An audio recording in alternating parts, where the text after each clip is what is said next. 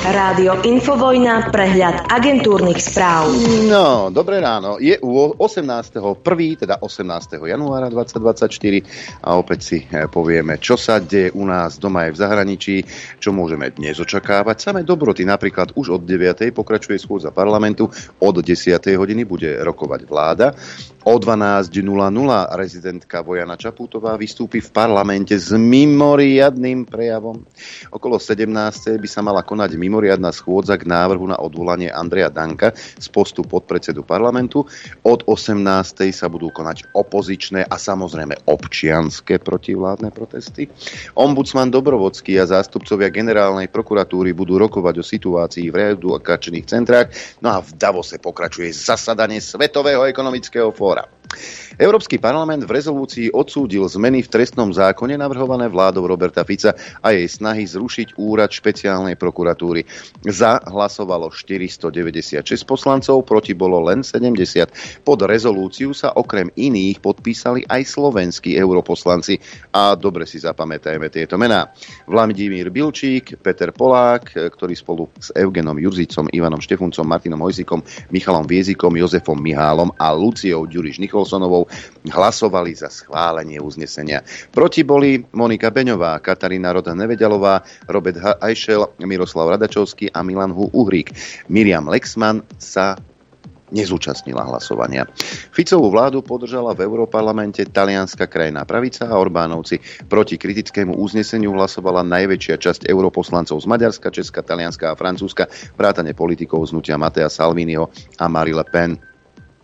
Ministerstvo zahraničných vecí reaguje na kritickú rezolúciu Európskeho parlamentu konštatovaním, že odmieta vstupovanie do vnútropolitického diania u nás. Kritizuje slovenských europoslancov na čele s Vladimírom Bilčíkom. Myslia si, že akýmikoľvek útokmi sa im podarí zvrátiť súčasný stav a keď to nešlo na domácej pôde, tak zneužili na to pôdu európsku. Keď nemajú pán Bilčík a spol žiadne výsledky, tak sa potrebujú zviditeľňovať, a to aj za cenu poškodzovania záujmov našej vlasti. Minister financií Ladislav Kamenický nesúhlasí s tým, že vláda v rozpočte zle zaúčtovala energopomoc hradenú z eurofondov. Povedal však, že Eurostat v apríli rozhodne, do ktorého roka sa má zaúčtovať. Ak by sa to zaúčtovalo do roka dvetisícdvadsaťtri, považujeme to za zmenu pravidiel. Kamenický zopakoval, že Európska komisia odobrila rozpočet a najväčšia výhrada sa týkala toho, že Slovensko neukončilo plošné dotovanie cien energií, hoci to Európska únia odporúčala. Predseda parlamentu Peter Pellegrini umožní generálnemu prokurátorovi Marošovi Žilinkovi vystúpiť v parlamente k situácii v reedukačných centrách. Vo vyhlásení píše, že zistenia generálnej prokuratúry nie sú hodné dvadsiateho prvého storočia a deti žijú v neľudských podmienkach. Za stav je však podľa neho zodpovedná aj opozícia. Tak ma veľmi zaujalo, že s touto témou prišla generálna prokuratúra. To ani tak nie, že generálna prokuratúra, toľko kritizovaná opozíciou, ale ako prvý, kto sa veľmi hlasne ozýva, je práve opozícia. Dokonca aj Veronika Remišová sa postavila pred kamery, tá Veronika, ktorá je spolu zodpovedná za tento stav. Na ďalší školský rok príjmu lekárske fakulty o stopäťdesiat medikov zo Slovenska viac ako tento rok. Ohlásil to predseda parlamentu Peter Pellegrini s tým, že ide o dvadsaťpercentné navýšenie. Takto chcú s ministrami školstva a zdravotníctva zabezpečiť, aby bolo viac lekárov v nemocniciach a ambulanciách. Lekárske fakulty podľa neho treba dobudovať, aby mali potrebné vybavenie. Minister školstva Tomáš Drucker hovorí, že za študentov navyše zaplatí štát viac ako je priemer, aby sme sa približovali alebo boli na úrovni platby za zahraničných študentov. Neviem, nechcem byť zlý, ale ak príjmeme viac študentov, je nejaká záruka, že ich aj viac dokončí? Len sa pýtam. Rozdelenie er té vé es je dnes menej pravdepodobné, pripúšťa poslanec Roman Michelko. Je tam štyritisíc zmluv, ktoré by sme museli nanovo prerokovať a rozdeliť medzi inštitúcie, licencie, technika, kreatívne centrá. Treba niečo urobiť s televíziou, ale treba nájsť takú cestu, ktorá bude čo najmenej komplikovaná a schodná. V tejto chvíli sa mi zdá, že je to málo pravdepodobné, ale ešte nie je rozhodnuté. Kultúrna scéna spustila petíciu na odstúpenie ministerky kultúry Martiny Šimkovičovej. Zamieňate si výkon verejnej funkcie v demokratickom a právnom štáte s autokratickým výkonom moci, píšu ministerke umelci a odborníci. Okrem iného kritizujú absenciu odbornej vízie či navrhované legislatívne zmeny v múzeách a galériách. Opozícia iniciuje zasadnutie sociálneho výboru, na ktorom chcú hovoriť aj o resocializačnom zariadení Čistý deň. Bývalý prevádzkovateľ Peter Tománek sa snaží o udelenie akreditácie, aby mohlo opäť fungovať. Zmenili názov, ale obsah a obsadenie je to isté, vyhlásila Martina Holečková z ká dé há. Výbor iniciuje celá opozícia, progresívci Saska, ká dé há, ale aj Hnutie Slovensko na čele s Veronikou Remišovou. Viac si o tom povieme v útorok na budúci týždeň. A poďme do Davosu, alebo dobrá správa pre Nora. Slovensko by v krátkom čase mohlo patriť ku krajinám, ktoré experimentálne zavedú štvorňový pracovný týždeň, uviedol premiér Robert Fico na Svetovom ekonomickom fóre v Davose. Podľa neho sa postoj biznisu k možnosti jeho zavedenia zmenil po pandémii covidu. Poďme do zahraničia. Šéf ruskej diplomacie Sergej Lavrov pricestuje do New Yorku na zasadnutie Bezpečnostnej rady ó es en. Témou rokovania má byť situácia na Blízkom východe, vrátane palestínskej otázky. Rusko žiadalo o mimoriadne zasadnutie pre útoky Spojených štátov a Británie na jemenských povstalcov.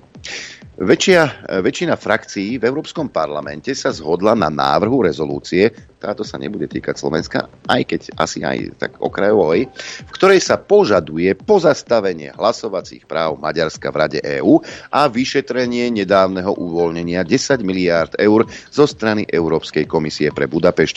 Informoval o tom v útorok bruselský portál Euroaktiv, ktorý znením rezolúcie disponuje. S obsahom dokumentu súhlasila väčšina poslancov Európskeho parlamentu, kresťanskí demokrati z Európskej ľudovej strany, socialisti z Progresívnej aliancie socialistov a demokratov, progresívci a liberáli z Obnovme Európu, zelení z frakcie Zelený Európska slobodná aliancia a ľavičiari zo skupiny Európska zjednotená ľavica, Severská zelená ľavica. O kontroverznej rezolúcii bude Európsky parlament hlasovať už dnes, osemnásteho januára. Pripomeniem, že tento pondelok bruselský portál Politico napísal, že europoslanci pripravujú frontálny útok proti Orbánovi pre blokovanie reformy v rozpočtu EÚ vrátane pomoci vo výške päťdesiat miliárd eur pre Ukrajinu. Izraelský premiér Netanyahu odmietol americký návrh smerujúci k vzniku palestínskeho štátu. Jeho súčasťou mala byť aj normalizácia vzťahov Izraela so Saudskou Arábiou. Odmietnutie návrhu podľa americkej televízie en bí sí News ukazuje na narastajúce nezhody medzi Netanyahuom a administratívou Joea Bidena. No a na Blízkom východe sa rozhorieva niečo, čo nie sme si schopní ani predstaviť. Ak sa prekročí hranica, potom už nebude cesty späť a dôsledky si nevedia a predstaviť ani tí najlepší hollywoodskí scenáristi a myslím si, že ani umelá inteligencia. Poďme na tri správy, ktoré o tom svedčia. Spojené štáty v noci štvrtýkrát za posledný týždeň útočili na pozície jemenských povstalcov. Úder smeroval proti miestam, odkiaľ Husijovci útočia na lode v Červenom mori. Bez rozhodnutia Bezpečnostnej rady ó es en. Len tak a poďme a teraz to spravíme. Hm, takýto je svet. Aké presne škody americký zásah spôsobil, zatiaľ nie je známe. Spojené štáty útočili raketami z lodí a ponoriek.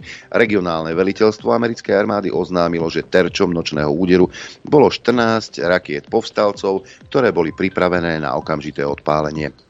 Pravdepodobnosť vypuknutia vojny s Libanonom na severnej hranici Izraela sa výrazne zvýšila, vyhlásila izraelská armáda. V oblasti takmer denne dochádza k streľbe s hnutím Hizballáh, ktoré je spojencom Hamasu.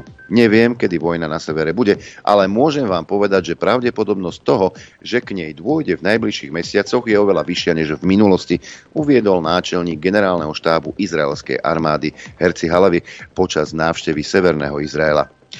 No a Pakistan v noci zaútočil na sedem cieľov v iránskej pohraničnej provincii Sistán a Balúčistán. Pri jednom z výbuchov zomreli tri ženy a štyri deti.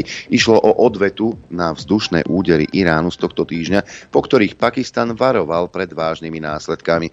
Ja len pripomeniem, že Pakistan tiež disponuje jadrovými zbraňami.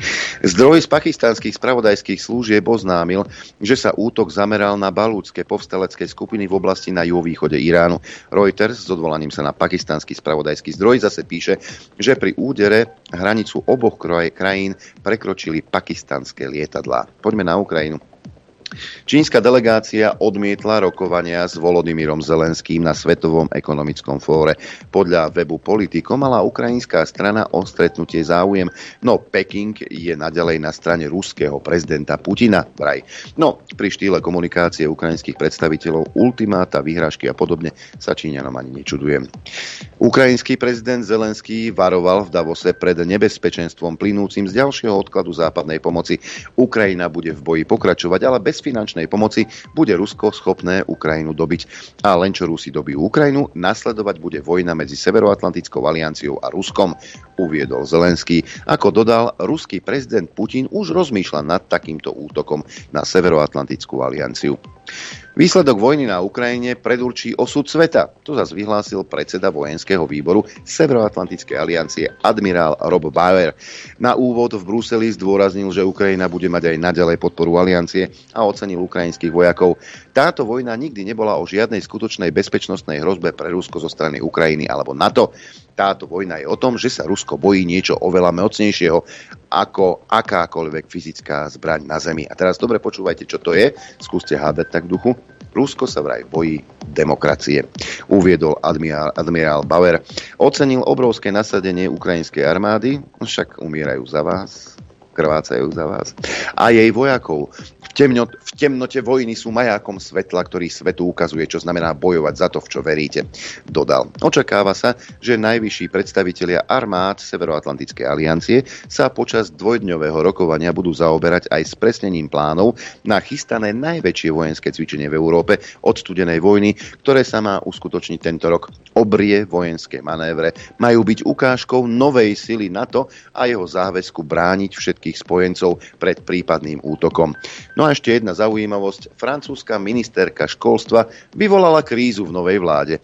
Údajne klamala o tom, prečo jej deti chodia do súkromnej školy. Amélia Kasterová tvrdila, že jej syn prestúpil, lebo na štátnej škole mal často nenahradené hodiny, pretože chýbal vyučujúci. Učitelia aj škola toto ale odmietajú. Podľa opozície ministerka urazila učiteľov a ak ešte aj klamala, tak nemá čo robiť na čele rezortu. Ja len pri Pomeniem akademické vzdelanie pána Branislava Grehlinga, ktorý ale neodstúpil.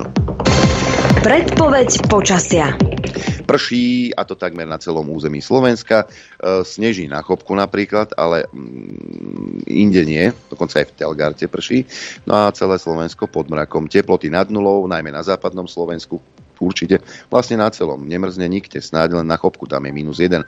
Takže plus štyri v Bratislave a v Senici, ale aj v Piešťanoch a Nitre. päť celá päť stupňa v Urbanove, dva celá päť stupňa v Gabčíkove, tri v Kuchyni, ale aj v Trenčíne, tam je dokonca hmla. jeden stupeň v Žiari nad Hronom, tri celá päť stupňa v Prievidzi, dva v Martine, jeden stupeň v Žiline, takmer tri v Liesku. Lučenec Bolkovce plus jeden, plus jeden aj v Rožňave, v Telgárte. Poprad má dokonca štyri celá päť stupňa. Na východe v Prešove päť stupňov, sedem v Kamenici nad Cirochou, štyri v Tisinci, tri stupne Celzia v Bardiove, dva v Košiciach, ale aj v Trebišove. No a čo hovorí predpoveď? Tak bude takto asi celý deň? Bude? Nebude?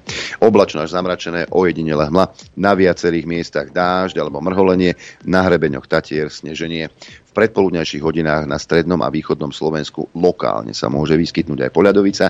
Najvyššia denná teplota vystúpi na tri až osem stupňov Celzia, na juhozápade ojedinele do desať stupňov. Teplota na horách vo výške tisícpäťsto metrov okolo tri stupňov pod nulou. No a fúkať bude slabý, premenlivý, na východe predpoludním južný vietor, ale taký, že dietný, že päť až dvadsaťpäť kilometrov za hodinu. Dopoludne na Infovojne s Adrianom. Nie len s Adrianom, ale aj s Norbertom Lichtnerom. Pekné dobré ráno ti prajem zo Šamorína. No dobré ráno teda aj tebe, aj, aj všetkým. Sa sťažoval, že dlho hovorím, tak dneska som bol kratší trošku. To je dobré, alebo mám tu nejaké videjka, alebo sa pozrieme na týchto uh, slovenských, uh, jak sa to volá, národovcov. Aha, národovcov, to si myslel ako ionisti. Bilčík, či jak sa volá. Ja, Bilčík, Bilčík, Romančík a Filčík sú už tam. Hej, to nie sa nehovorí Filčík, Adrian, hovorí sa Filcka na takýchto ľudí, nie Filčík. Niekomu meno. Je to Bilčík, sme, ktorý mali, je Filcka. Počkaj, počkaj, mali sme aj také, tak, tak, taký, taký lepší výraz na to. Janičiari. Napríklad. Poturčenec. No, a Ja iba jednu vec chcem povedať hneď na začiatok, že ja som šťastný, že máme takého, jak je ten oný, ten bohóc Zelenský, ten, ten, ten šašo. Lebo nepotrebuješ, podri sa, každá tajná služba, nejakí vyzvedači, aj neviem čo, špioni, môžete ísť na dôchodok. On vie, čo si myslí Putin. Rozumieš? On to vie. Tak na čo treba zistiť? Nič netreba zistiť. Treba sa spýtať Zelenského. Zelenský ti povie, čo si Putin bude objednávať na obed. No.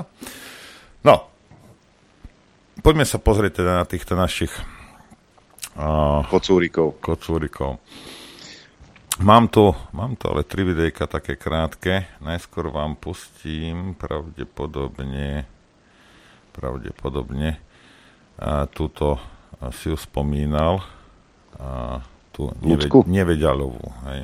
Jaj, smeračku. Hej. Ale to budú všetko smeráci. Ale treba informácie si pobrať, hej, pozisťovať, že čo ako. A ja vám a potom... urobiť si názor. Bez ohľadu na to, čo oni rozprávajú, ja vám potom poviem niečo k tomu, čo si zase ja myslím, lebo uh, toto ja vám hovorím celý čas, hej, a to, to sa netýka len alternatív, netýka sa to iba tých akože kvázi národných, týka sa to všetkých. Všetci sa zahalujete buď slovenskou vlajkou, alebo, alebo títo tí ostatní bib- rozťani Biblia, tak na seba ju dá hodne najväčší kresťan a potom volí slniečkárov, hej, týchto tra- tra- transvestitov, či čo sú. Dobre, tak si pustíme, pustíme si túto pani. Milé dámy a páni, Európsky parlament dnes prijal rezolúciu proti Slovensku, tak ako sme to predpokladali. Prešlo to veľmi veľkou väčšinou, pretože väčšina mojich kolegov vlastne nevedela, o čom rozhoduje alebo o čom hlasuje, pretože naši drahí kolegovia z politické opozície narozprávali rôzne hlúposti. A tak máme krásnu rezolúciu, ktorá našej krajine podľa mňa veľmi škodí, ktorý označuje ako zločinecký štát, pomaly nebezpečnú krajinu, ktoré sa treba vrátiť na ulicu. A myslím si, že nám to nepomôže ani do budúcnosti. Je mi jasné, že politická opozícia to používa na predvolebný boj aj do Európskeho parlamentu, že je to ich nástroj, ako podporiť Korčoka vo voľbách a podobné veci. Ale samozrejme si zároveň myslím, že to je veľká zrada voči Slovenskej republike, pretože takto očierňovať vlastnú štát, vlastnú krajinu je úplne nesprávne. A neviem, ako to nakoniec budeme vysvetľovať napríklad už aj o rok, o dva, keď budeme zase chcieť pre Slovensko získať čo najväčšiu finančnú podporu z Európskej únie. Čo vlastne toto prijatie rezolúcie znamená? V podstate na začiatku nič, pretože je to nejaká deklarácia Európskeho parlamentu, ktorá hovorí o tom, že Európsky parlament si myslí, že na Slovensku môže byť niečo, čo sa deje nesprávne, nekalé a tak ďalej. Dokonca názov tejto rezolúcie sám hovorí, že to je o plánovanej, plánovanom rozproji alebo teda nejakom, nejaké dekonštrukcii právneho štátu na Slovensku, čo je to niečo, že predpokladáme akože Európsky parlament, že niečo na Slovensku sa môže stať, čo nie je dobré a upozorňujeme Slovenskú republiku a Európsku komisiu a všetkých, aby sa ste ma na to pozerali a aby všetko riešili a keď sa niečo udeje, tak aby okamžite zakročili. Uh, myslím si, že naši oponenti politicky si mohli pogratulovať, podarilo sa im to, očiernili nás všetkých. Som zvedavá, ako sa s nimi vysporiadajú aj vo voľbách Európskeho parlamentu. My ostatní, ktorí sme hlasovali proti tejto rezolúcii, budeme pracovať ďalej vo svojej práci, budeme sa snažiť vysvetľovať, že nie sme krajina, v ktorej sa treba naozaj vrátiť na ulicu. Dobre, toľko. A toľko. Poprosím, poprosím, poprosím, technická. Áno. Poprosím infiltrovanú osobu do týchto kruhov, aby naučila poslancov, europoslancov Smeru nahrávať videá tak, aby boli zrozumiteľné. Hej, tam ten pozadie, z pozadia ten zvuk holok, to bolo hrozné. Dobre. Ideme. Áno, o tebe hovorím, Judita. To ona robila? Nie, ja hovorím, jak robila. Jak mohla robiť, keď je na Slovensku. Ja hovorím, aby ich naučila robiť videá, kde ten zvuk bude zrozumiteľnejší, ako a to mohla robiť, Judita, keď je na Slovensku. Judita tak vie robiť videá, jak ja viem pliesť vianočky, prosím ťa, to Tomáš robí. No ale je to oveľa lepšie, ako toto. Tom, Tomáš nech ich učí, nie ona. Dobre, ideme, uh, ideme na, na, na, na túto, jak sa volá, ani na mena, neviem prísť. Beňová, Beňová to je. Milí priatelia, Uh, chcela by som ešte posledný krát uh, natočiť toto krátke video alebo poskytnúť vám informácie k tomu, uh, o čom hlasoval tento týždeň Európsky parlament. Bola to rezolúcia o Slovenskej republike. Toto je skrátka tej rezolúcie a určite slovenské médiá, najmä tie tzv. Mainstreamové, budú vypisovať o tom, ako Európsky parlament kritizoval Slovenskú republiku. V prvom rade by som chcela vyvrátiť klamstvá, ktoré šíria niektorí opoziční poslanci, že túto debatu iniciovala Európska komisia. Túto debatu iniciovali poslanci Európskeho parlamentu, najmä za Slovenskú republiku, čo je veľmi smutné. Špeciálne za é pé pé, teda za konzervatívne strany, je spravodajcom pre túto absolútne bezprecedentnú rezolúciu voči svojej vlastnej krajine Vladimír Bilčík. V rezolúcii sú uvedené mnohé nepravdy a mnohé zmätočné informácie, pretože ešte v decembri, keď si pamätáte moje vystúpenie v pléne Európskeho parlamentu, som hovorila o tom, ako má fungovať legislatívny proces v procese príjmania legislatívy. A to platí aj dnes. Sťažujú sa, že vraj je použité skrátené legislatívne konanie. Len tento týždeň v plene Európskeho parlamentu prebehlo viacero hlasovaní, ktoré žiadajú konanie v, ako keby v skrátenom legislatívnom konaní. Tak neviem, prečo taká kritika Slovenskej republiky za, skra, za formát skráteného legislatívneho konania. Debata v plene Národnej rady Slovenskej republiky prebieha a veľmi pozorne ju sledujem, takže neviem, čo vlastne chýba opozičným poslancom. V závere mi dovolte jednu vetu. V Európskom parlamente pôsobím od roku dvetisícštyri. Zažila som tu niekoľko vlád, či už ako reprezentantka koaličnej alebo opozičnej strany. Ale nikdy za celý ten čas som nepredkladala rezolúciu voči vlastnej krajine. Toto volebné obdobie a toto legislatívne obdobie je charakteristické aj tým, že slovenskí poslanci reprezentujúci Slovenskú republiku už predložili druhú rezolúciu voči vlastnej krajine. Európsky parlament nie je inkvizičný súd. Európsky parlament má spolupracovať pri príjmaní legislatívy, ktorá má pomáhať občanom členských štátov a Európskej únii ako spoločenstvu. Ale takýmto spôsobom naozaj Európska únia nejde dobrou cestou a je veľkou hanbou, že na tom participujú aj slovenskí politici voči vlastnej krajine. Hmm, odtedy, čo ich vylúčili z tej frakcie socialistov, je to hneď iná pieseň, ktorú duje Čak. Zrazu. No a teraz môj, toto je hrdina, toto je moja hrdina. Dubstroj. Toto je hrdina dňa. Možno, možno, možno, Adrianko, budeme, možno, vďaka tomuto vzácnemu človeku, budeme vysielať iba štyrikrát do týždňa. Ja som vedel, že sa toho chytíš. Toto je môj novodobý hrdina teraz, hej? Nech žije Fico. Dobre, uh, pustím... Pustíme si k nemu, pustíme si, čo, čo k tomuto hovorí on teda, hej. Vážení priatelia, ja som v zahraničí, preto nemôžem reagovať iným spôsobom. Idem do Davosu na Svetové ekonomické fórum a v politike robím všetko preto, aby Slovensko bolo vnímané ako suverénna a hrdá krajina. Bohužiaľ máme na Slovensku politikov, ktorí na druhej strane sa snažia pošpiniť našu krajinu pri každej príležitosti. Chcem doslova zablahoželať europoslancom, opozičným za Slovenskú republiku, za to, ako špinavú prácu odviedli v Európskom parlamente. Rukopis uznesenia, ktoré dnes Európsky parlament prijal, je úplne jasný. To je rukopis opozičných slovenských europoslancov, ktorí narozprávali svojim kolegom v Európskom parlamente nezmysly, nepravdy a tie sa nakoniec prejavili aj v obsahu tohto dokumentu. Prečo by sa napríklad mal Európsky parlament zaoberať tým, že úrad vlády nekomunikuje s nejakými slovenskými médiami? No, slovenskí europoslanci určite nepovedali, že tieto médiá nadávajú demonstrantov do dezolátov, do opíc a iným spôsobom ich urážajú a klamú. Prečo sa má Európsky parlament preboha zaoberať nejakých študentov právnickej fakulty? Určite nepovedali študenti ani samotní predstavitelia slovenských europoslancov svojim kolegom, že tento študent nemal ani jednu jedinú prednášku z trestného práva, ale už poučal dekana právnickej fakulty o tom, že čo je správne a nie je správne v trestnom práve. Viete, najhoršie je to, že títo slovenskí opoziční europoslanci huckajú orgány Európskej únie, Európsku komisiu, Európsky parlament proti Slovensku. Nahovárajú tieto inštitúcie, aby voči Slovensku prijali rôzne tresty, napríklad pozastavenie využívania európskych fondov a určite by išli ešte ďalej, ďalej a ďalej. Jednoducho vo vládnej koalícii si musíme definitívne uvedomiť, že proti nám stoja politickí protivníci, opoziční poslanci, tak doma ako aj v zahraničí, ktorí sú pripravení urobiť akékoľvek špinavosti v tomto politickom boji. Na to musí byť pomerne rázna, tvrdá, ale demokratická odpoveď a ja si myslím, že je čas, aby sa vláda takto postavila týmto špinavým útokom proti Slovenskej republike. Tak, toľko teda hrdina dňa. A pozrite sa. A ja viem, mnohí sú po, pohoršení z toho, pobúrení sú, ako to môžu. No tak, lebo a, ja týchto, neviem konkrétne týchto ľudí, ale túto, túto skupinu ľudí, hej, toto sú normálne, akože to sú naklonovaní bolševici s náckami. Hej. Ja viem, že to znie ako, ako oxymoron, ale proste takto to je. Tieto metódy, hej, a, čokoľvek, čokoľvek urobia preto, aby dosiahli svoje. Hej.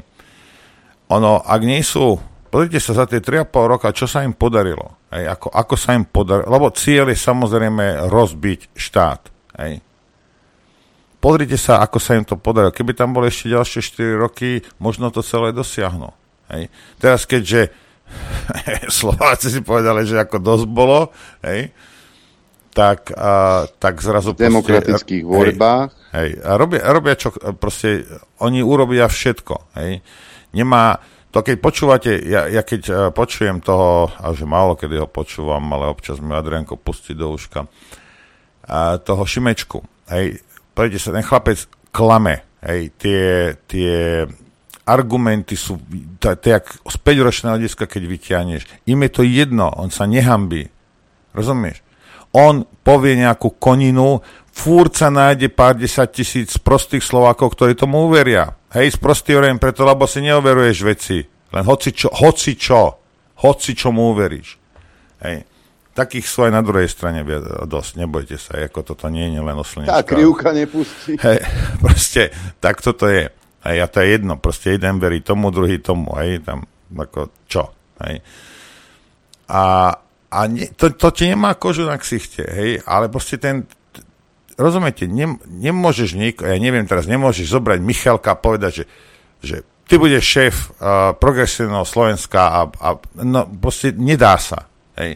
Na toto si oni vyberajú presne takýchto, títo ľudia sú dosť nízkej inteligencie, čokoľvek im povedia, poradia, hej. Štefunco, Truban, len budem menovať, Štefunco, Truban, Biháriová, Šimečka. No, rozumiete, to proste to, to nepustí, hej. Tí ľudia sú, akí sú, hej, majú svoje, aby som bol slušný, limity, majú svoje limity, ktoré neprekročia samozrejme, myslím intelektuálne limity.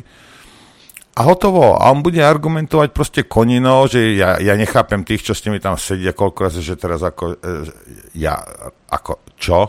Aj to, ako keď sa s päťročným dohaduješ, či dva plus dva je teda štyri alebo päť, ako tvrdí on. Hej.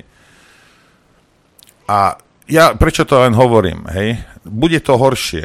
Hej? Ty, a čím, poviem ti takto, a čím slušnejšie sa bude vládna koalícia k ním stavať, čo oni sa snažia teraz, akože proste my sme tí svätí a, a my nebudeme.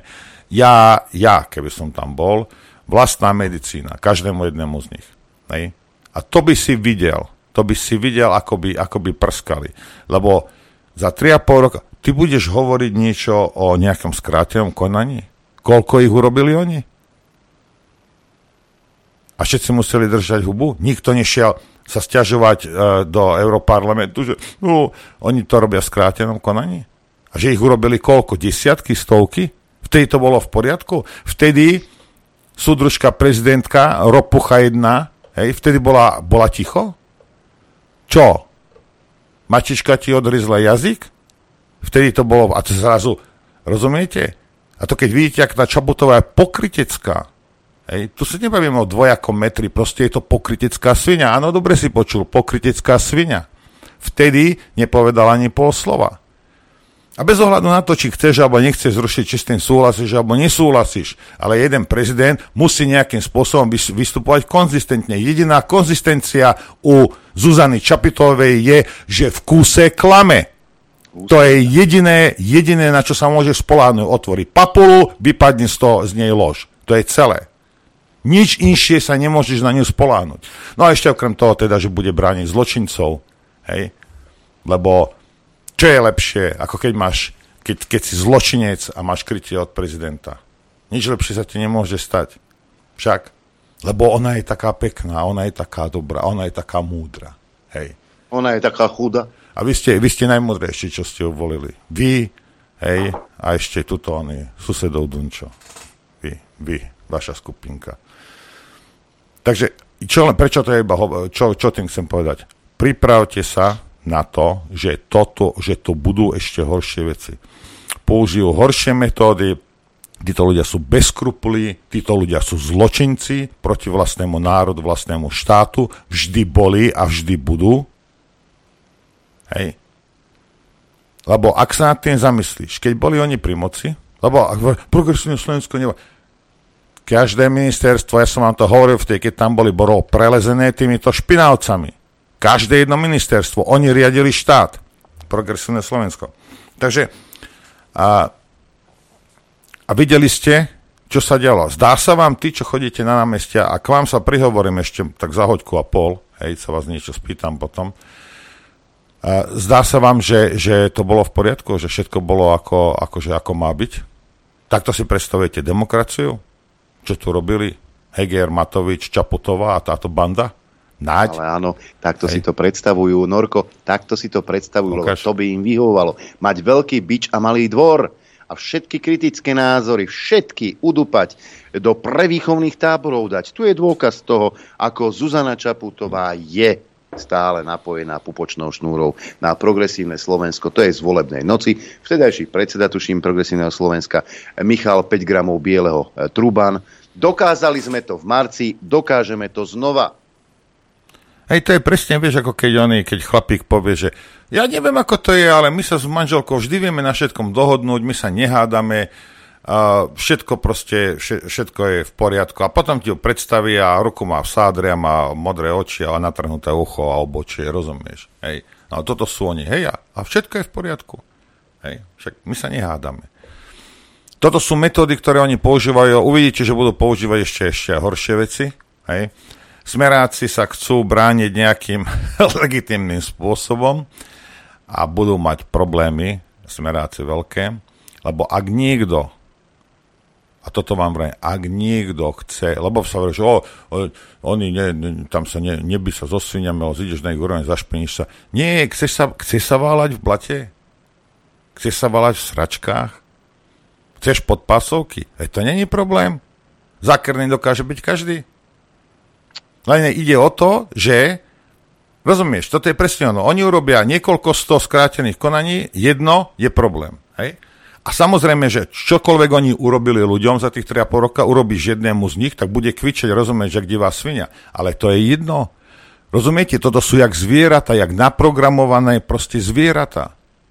Ty mu musíš dať pocítiť to, čo on robí. Ty mu musíš dať ochutnať vlastnú medicínu, lebo inak to nepochopí. Rozumieš? Lebo to nie je človek. Nespráva sa ako človek, je mu to jedno, žiadna empatia, nik, nikto ho nezaujíma, nejakých dvadsať tisíc mŕtvych. A čo? A čo? Zarobili sme na momkách, zarobili sme. Zarobili sme na vakcínach, zarobili sme.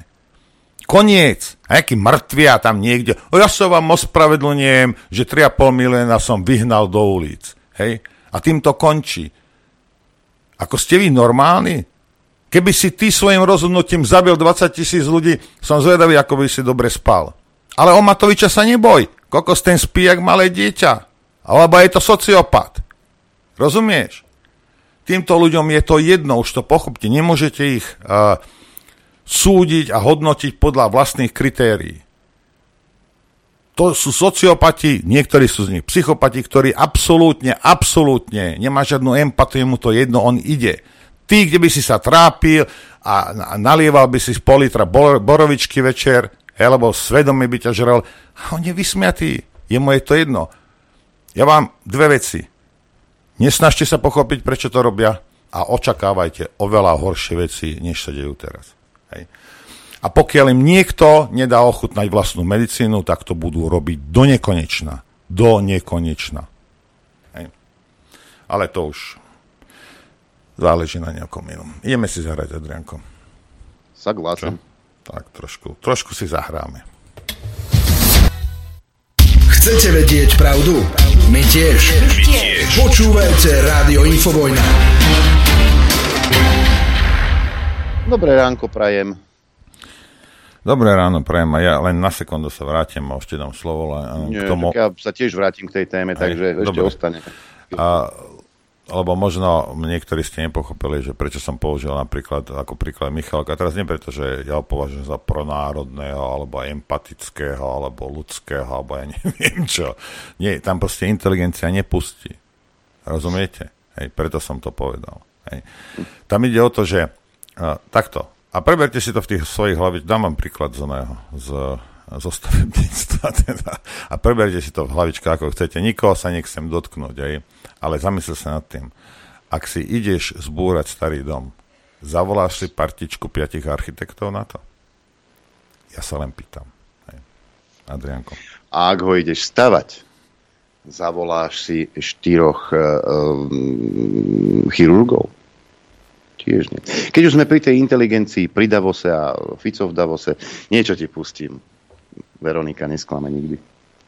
Robert Fico dnes odišiel na Svetové ekonomické fórum do Švajčiarska, kde nám opäť ide robiť hanbu. Vplyvné európske médium ho totiž zaradilo na zoznam dvanástich špinavcov doslova, nevítaných ľudí na tomto Svetovom ekonomickom fóre, aj z dôvodu jeho minulosti a z dôvodu trestných stíhaní, ktoré v súvislosti s jeho vládou na Slovensku bežia. A namiesto toho, aby Slovensko malo dôstojnú reprezentáciu, aby vláda robila dobré meno Slovenskej republiky v zahraničí, tak Robert Fico z nás opäť robí čiernu dieru nielen Európy, ale aj sveta. To si naozaj slušní ľudia na Slovensku nezaslúžia. E, Veronika. Tak no a teraz, to ti poviem, tak, a teraz taký, jak Michalko, alebo hoci kto iný, alebo aj ja, hej, a dajú ti, jej nedali, hej, to ja netvrdím, že jej dali, hej, ale daj povedať ti, tu máš milión eur, hej, a, a toto povedz, hej, a ty to nepovieš, rozumieš? Nie kvôli tomu, že miluješ Fica, nie kvôli tomu, že nechceš milión eur, všetci chcú, ale preto, že tvoja integrita, tvoja dôstojnosť je cennejšia než milión eur, hej, no jej stačí, keď jej dáš pár, pár, pár šupov, ale to aj zadarmo urobí, hej. Ale proste normálny, inteligentný človek toto nikdy neurobí. Už to pochopte. Lebo, lebo, lebo vlastná dôstojnosť mu to nedovolí, aby rozprával somariny. Hej. Je milión peniazí argumentov proti Ficovi a ja neviem čo, tak ich používajte. Dal som vám x receptov na to, ako ich treba umotať, hlavne tých, čo boli na nich prisatí. Neurobili ste to, robíte si po svojom. No tak potom... Myslíš Štefunka, ktorí boli na nich prisatí? Napríklad. Pozrite sa, pozrite sa. A v histórii Infovojny si to môžete dohľadať. Mnohokrát sa tu hovorilo o prešlapoch Ficovej jednej, druhej vlády. To, čo sa tu dialo, Vezír bola prezývka, Hranol bola prezývka, Vezír sa tiež ujal.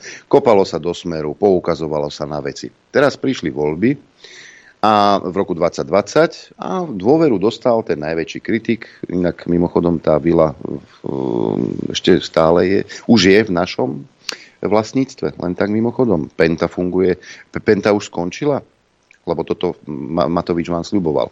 Ľudia tomu uverili, že bude lepšie. No len zistili za tri a pol roka, že lepšie nebolo. A ľudia nezabudli. Aj keď sa vás snažia progresívci teda presvedčiť, že ste hlupáci, ktorí máte pamäť rybičky tejto akváriovej, že si pamätáte len posledných minút, že ste zabudli na to, čo tu vyvádzala garnitúra s Ficom na čele. No dobre, vyvádzala. Len potom zažili tri a pol roka niečo, čo si nevedeli ani predstaviť. A zdalo sa im, a vo voľbách to tak aj ukázali, že radšej tu budú mať Fica, ako tu budú mať Matoviča, Trubana, Šimečku alebo týchto ľudí. Vo voľbách rozhodli. Milá Veronika, hovoríš o tom, že ide robiť Fico hanbu do, do Davosu. Kedy si ty urobila niečo pre Slovensko? Povedz mi, moja zlatá, kedy si ty hanbu nerobila? Povedz mi, moja, ja mám archív plný tvojich výrokov, za ktoré ako by si dostala v Amerike malinu zlatú. Ty si sa predviedla už x krát. Ale zase tu máme slovník, ktorý sa to používal v, pred rokom deväťdesiatosem. Čierna diera Európy, čierna diera sveta, špinavci a čo ja viem, čo ešte. Veronika ale veci mala ľudí presvedčiť vo voľbách. O svojich kvalitách. O tom, ako ty vieš všetky riešenia sveta a všetko vyriešiš. Nuž, kontrolný úrad národný hovorí o tvojom ministerstve niečo iné. Však, Veronička. Ale teraz ako ke- sa tvárite, ako keby zase ľudia zabudli. Čo ste tu vyvádzali tri a pol roka? To treba zabudnúť. To nie je pravda. Situácia ekonomická je, aká je. ja môžem pustiť Hegera, ako tu, lebo teraz Heger zase má problémy s rozpočtom, že, lebo nádej, že no, aj Heger na to poukázal, čo je s rozpočtom. No Heger tu vyblakoval, ako je všetko v poriadku, a, poriadku a aké majú úspechy. No keby mali, my tak to zvládneme. My to zvládneme. Keby bola taká situácia, milý Naď, Jarko a milý Edko, tak tu neriešime veci okolo štátneho rozpočtu. Kde sú miliardy, ktoré ste rozfrkali? Kde sú? A miesto toho, aby ste sa kajali a tížko šúchali nohami, tak idete škodiť do zahraničia. Poukazujete na veci, ktoré sa vám nepáčia. No mali ste robiť veci tak, ako sa majú za tri a pol roka. A ja vám odprisahám, že tí Slováci by vám dali dôveru aj na ďalšie štyri roky. Lenže zdá sa, že občania Slovenskej republiky vyhodnotili situáciu tak, že ste babráci, pozrite sa na volebný výsledok demokratov, hej? Tam boli sami ministri a ako skončili, tak zrejme tí Slováci to vyhodnotili a občania Slovenska to vyhodnotili, vyhodnotili tak, že nie, vy už štát viesť nebudete, lebo ste ukázali, že to neviete. Na čele s Hegerom, Matovičom, Naďom a ďalšími. K tomu, čo sa odohralo teda v Európskom parlamente, tu mám jednu vec, Edo Chmelár k tomu píše. Skôr ako vás pozvem sledovať ďalší diel drobnohľadu Eduarda Chmelára, mi dovolte, aby som sa vyjadril k tomu, čo sa odohralo v Európskom parlamente. Nikdy som nič také ohavné ako schválenie uznesenia proti Slovensku nezažil. A to pozorne sledujem dianie v tejto inštitúcii minimálne od roku deväťdesiatsedem, kedy som sa stal spravodajcom denníka Práca v Bruseli. Na prvý pohľad, aj bez toho, že by bol pod tým podpísaný Bilčík ako spravodajca, je jasné, že text uznesenia nesie rukopis súčasnej slovenskej opozície. Zvrátené na ňom je to, že prenáša rídzo vnútorné záležitosti Slovenskej republiky na posúdenie poslancom Európskeho parlamentu, ktorí o nich nič nevedia. A v takejto podobe ich čítali pravdepodobne prvýkrát. Už vidím portugalského europoslanca, ktorý si podrobne naštudoval situáciu na Slovensku. Už ho vidím. A jeho asistentov. Určite. Mám na mysli najmä také detaily, ako je odsúdenie nevhodných a neúctivých komentárov predsedu vlády voči študentovi alebo znepokojenie nad plánmi rozdeliť er té vé es a podobne. Vážení, takto detailne nezasahovalo do našej politiky ani sovietské politbíro. Čo je však ešte horšie, toto extrémne jednostranné uznesenie obsahuje nadmieru demagógie, zavádzania a otvorených lží, ako napríklad, že vraj slovenská vláda oslabila slobodu prejavu a obmedzila práva všetkých ľudí na Slovensku. Alebo že vraj obmedzuje občiansky priestor a obmedzuje prácu mimovládnych organizácií. To je už nehoráznosť. Keď si to uznesenie prečítate, aj laik pomerne rýchlo zistí, že toto všetko už niekde počul. Áno, sú to všetko od A po Z demagogické výčitky slovenskej opozície, vrátanie preháňania o desať tisíc ľudí v uliciach, výzvy na prehodnotenie paragrafu tri šesť slovenského trestného poriadku alebo obvinenia, že zrušením špeciálnej prokuratúry chce vláda znemožniť vyšetrovanie vraždy Jána Kuciaka. Proste žasnete nad tým, aké detailné znalosti majú európski poslanci o dianí na Slovensku. Samozrejme, nič nevedia, ničomu nerozumejú, iba nekriticky prevzali dezinformácie slovenskej opozície. Sú to tí istí slovenskí europoslanci, ktorí takto špinili Slovensko v Bruseli už niekoľkokrát, ktorí zahlasovali aj za rezolúciu, ktorá vyzýva Slovensko, aby uznalo nezávislé Kosovo, čo je otvorená zrada štátnej doktríny Slovenskej republiky. To, že znepokojenie nad zrušením špeciálnej prokuratúry vyjadrili aj Bulhár europoslanci, ktorí túto inštitúciu zlikvidovali bez povšimnutia Bruselu minulý rok, je len taká drobná pikantéria, čerešnička na torte. Ale to, že svoju vlast špinavo zrádzajú opoziční slovenskí poslanci, by sme im nemali zabudnúť. Kým toto robia na domácej pôde, je to súčasť politického boja a parlamentného folklóru, ale prenáša tieto veci na pôdu Európskeho parlamentu nie je hanbou pre vládu, ako to tvrdí opozícia, s ňou spriaznené médiá. Je to hanba pre nás všetkých, dôkaz o našej politickej malosti a kultúrnej nezrelosti. Je to ešte trápnejšie ako hádať sa pred celým sídliskom na balkóne alebo žalovať na manželku u susedov. Vychovaný človek vie, že toto sa nerobí. Mentalita slovenskej opozície sa naplno prejavila aj na zasadnutí zahraničného výboru Národnej rady. Opoziční poslanci dostali hysterický záchvat z toho, že slovenská diplomacia pre nedostatok dôkazov nepodporila vyhlásenie štyridsaťosem krajín na čele s ú es á, ktoré odsúdilo údajné severokorejské dodávky balistických rakiet Rusku. Opäť mi to pripomína ten výrok. štyridsaťosem štátov sa predsa nemôže mýliť. Nemýlili sa ani v roku dvetisíctri však. Nebudem sa zaoberať zjapaním nejakého zlostného škriatka z lode bláznov, ktorý ako obyčajne nedokázal zosmoliť nejaký racionálny argument, iba urážal ministra zahraničných vecí, že je zbabelec a cynik. Toto si moju pozornosť nezaslúžila. Pristavme sa trochu pri argumentácii poslanca Juraja Krúpu, ktorý obvinil našu diplomáciu, že narúša tichú schvaľovaciu procedúru a že podráža nohy Južnej Kórei, Japonsku, Novému Zélandu a iným našim spojencom. V prvom rade by som sa chcel spýtať, keď už používame slovník studenej vojny o spojencoch a nepriateľoch, odkedy sú našimi spojencami Kórejčania a Novozélandania, a nie Maďarsko, ktoré je členom EÚ a našim susedom, alebo Turecko, ktoré je členom Severoatlantickej aliancie. Znamená to, vari, že ak má náš spojenec iný názor ako Spojené štáty, už nie je našim spojencom. Ale to nie je mentalita spojenca, ale vazala.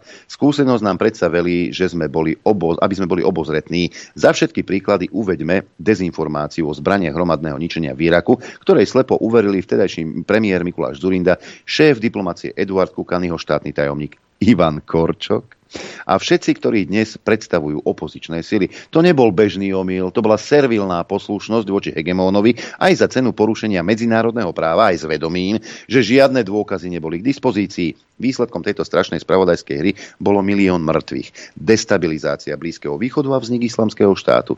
Dnes dedič týchto temných politických praktík Juraj Krupa tvrdí, že v tom uznesení proti ká el dé er boli jasné dôkazy, hoci nič také tam nebolo. A ak si pán poslanec milí tvrdenia a domienky s dôkazmi, z výrokovej logiky by u mňa mal bez pardónu ef iks. Tlieska mu len za originálne vytvorenie propagandistického novotvaru tichá schvaľovacia procedúra. Ak nerozumiete tomuto newspeaku a pýtate sa, čo to je, nož to tak znamená, že držať hubu a krok, alebo bezvýhradne a bezmyšlienkovite aportovať všetko, čo vám podhodia Spojené štáty. Ale to opäť nie je nič nové pre tých, ktorí dlhodobo sledujú praktiky našej diplomacie. Ešte donedávna to bolo tak, že negatívne stanovisko k medzinárodnému dohovoru o zákaze jadrových zbraní sa za Ivana Korčoka, ale žiaľ aj za predchodcov vrátane Lajčáka, netvorilo v budove ministerstva zahraničných vecí, ale na State Departmente Spojených štátov. Jednoducho sa systémom cé té er el cé, cé té er el vé úplne na drzovku prenieslo do našich materiálov bez akéhokoľvek náznaku tvorivého zásahu alebo samostatného myslenia. A v tomto je tá zásadná zmena. Môžem sa líšiť so súčasným vedením ministerstva v detailných a konkrétnych pohľadoch, povedzme na izraelsko-palestínsky konflikt, ale za touto filozofiou, ktorej sa drží šéf slovenskej diplomácie Blanár, pevne stojím. Doba, kedy sme všetko, čo prišlo z Washingtonu alebo Bruselu, bezmyšlienkovite prijali, sa skončila. Naši partneri si budú musieť zvykať, že nám nestačí podstrčiť papier na podpis, ale že budeme vyžadovať konkrétne informácie a relevantné dôkazy, že si vyhradzujeme právo povedať nie vždy vtedy, keď bude predložený návrh ohrozovať naše štátne záujmy. Je to normálny štandardný postup, ktorý uplatňujú všetky suverené štáty. A ak sa poslanec Valášek z Progresívneho Slovenska drzo oboril na ministra, že jediné, čo od vás chceme, je, aby ste nám nerobili hanbu, takto predovšetkým žiada a očakáva celé Slovensko od opozície, lebo nie je hanbou preukázať v diplomácii kritické myslenie, ktorým sa tak radi oháňajú prívrženci Progresívneho Slovenska, ale slepo pritakávať vôli hegemóna, ktorý často nemá pravdu, iba moc. Toľko Eduard Chmelár. No a ja som si prečítal rozhovor na štandarde s Robertom Kaliňákom, kde teda štandard sa ho pýtal na tú zmluvu obranu so Spojenými štátmi americkými, že teda to chcú otvoriť. Už je to podpísané, ale viaceré veci by radi otvorili a dodatkami by sa to zmenilo. Tak som sa dočítal. Ale dočítal som sa aj to, že v podstate to, čo priniesli Američania, ten, tú, tú zmluvu, tak bez pripomienok, či už z ministerstva zahraničných vecí, z ministerstva obrany alebo z iných e, súvisiacich inštitúcií slovenských, tak pripomienky k tej zmluve neboli žiadne a schválili to en bloc, tak ako im to podsunuli Američania. Toto je tá správna politika, pán Valášek.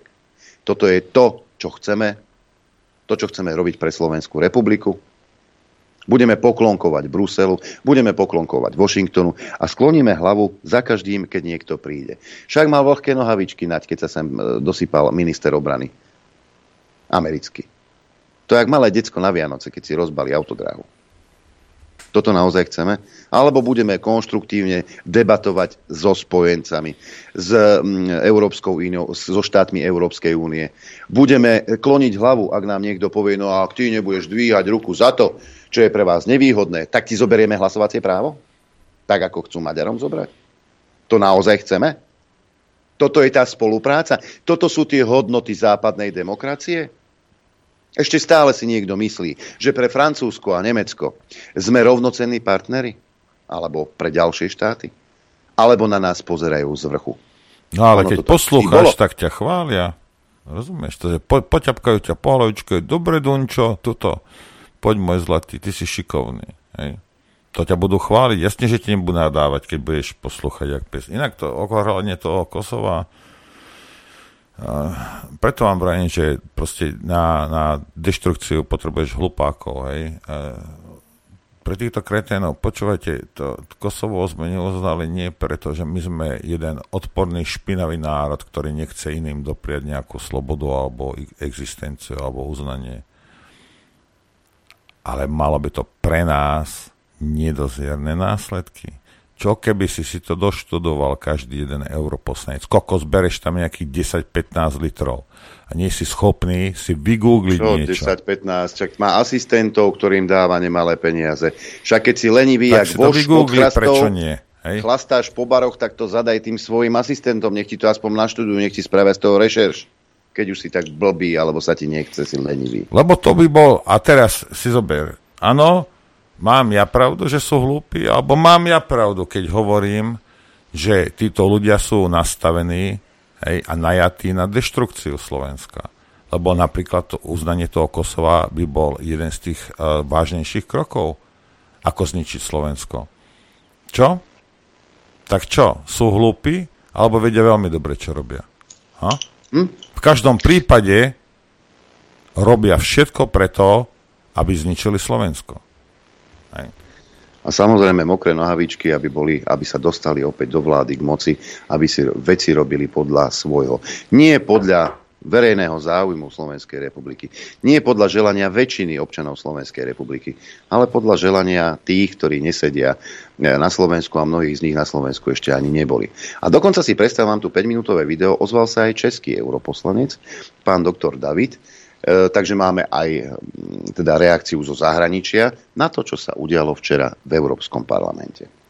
Vážení občané, Evropský parlament dnes schválil čtyřmi sty devadesáti šesti hlasy proti sedmdesáti zprávu plánované zrušení klíčových antikorupčních struktur na Slovensku a jeho důsledky pro vládu práva. Dokument je vylhaný a velká většina hlasujících neměla jiné informace než právě tento dokument.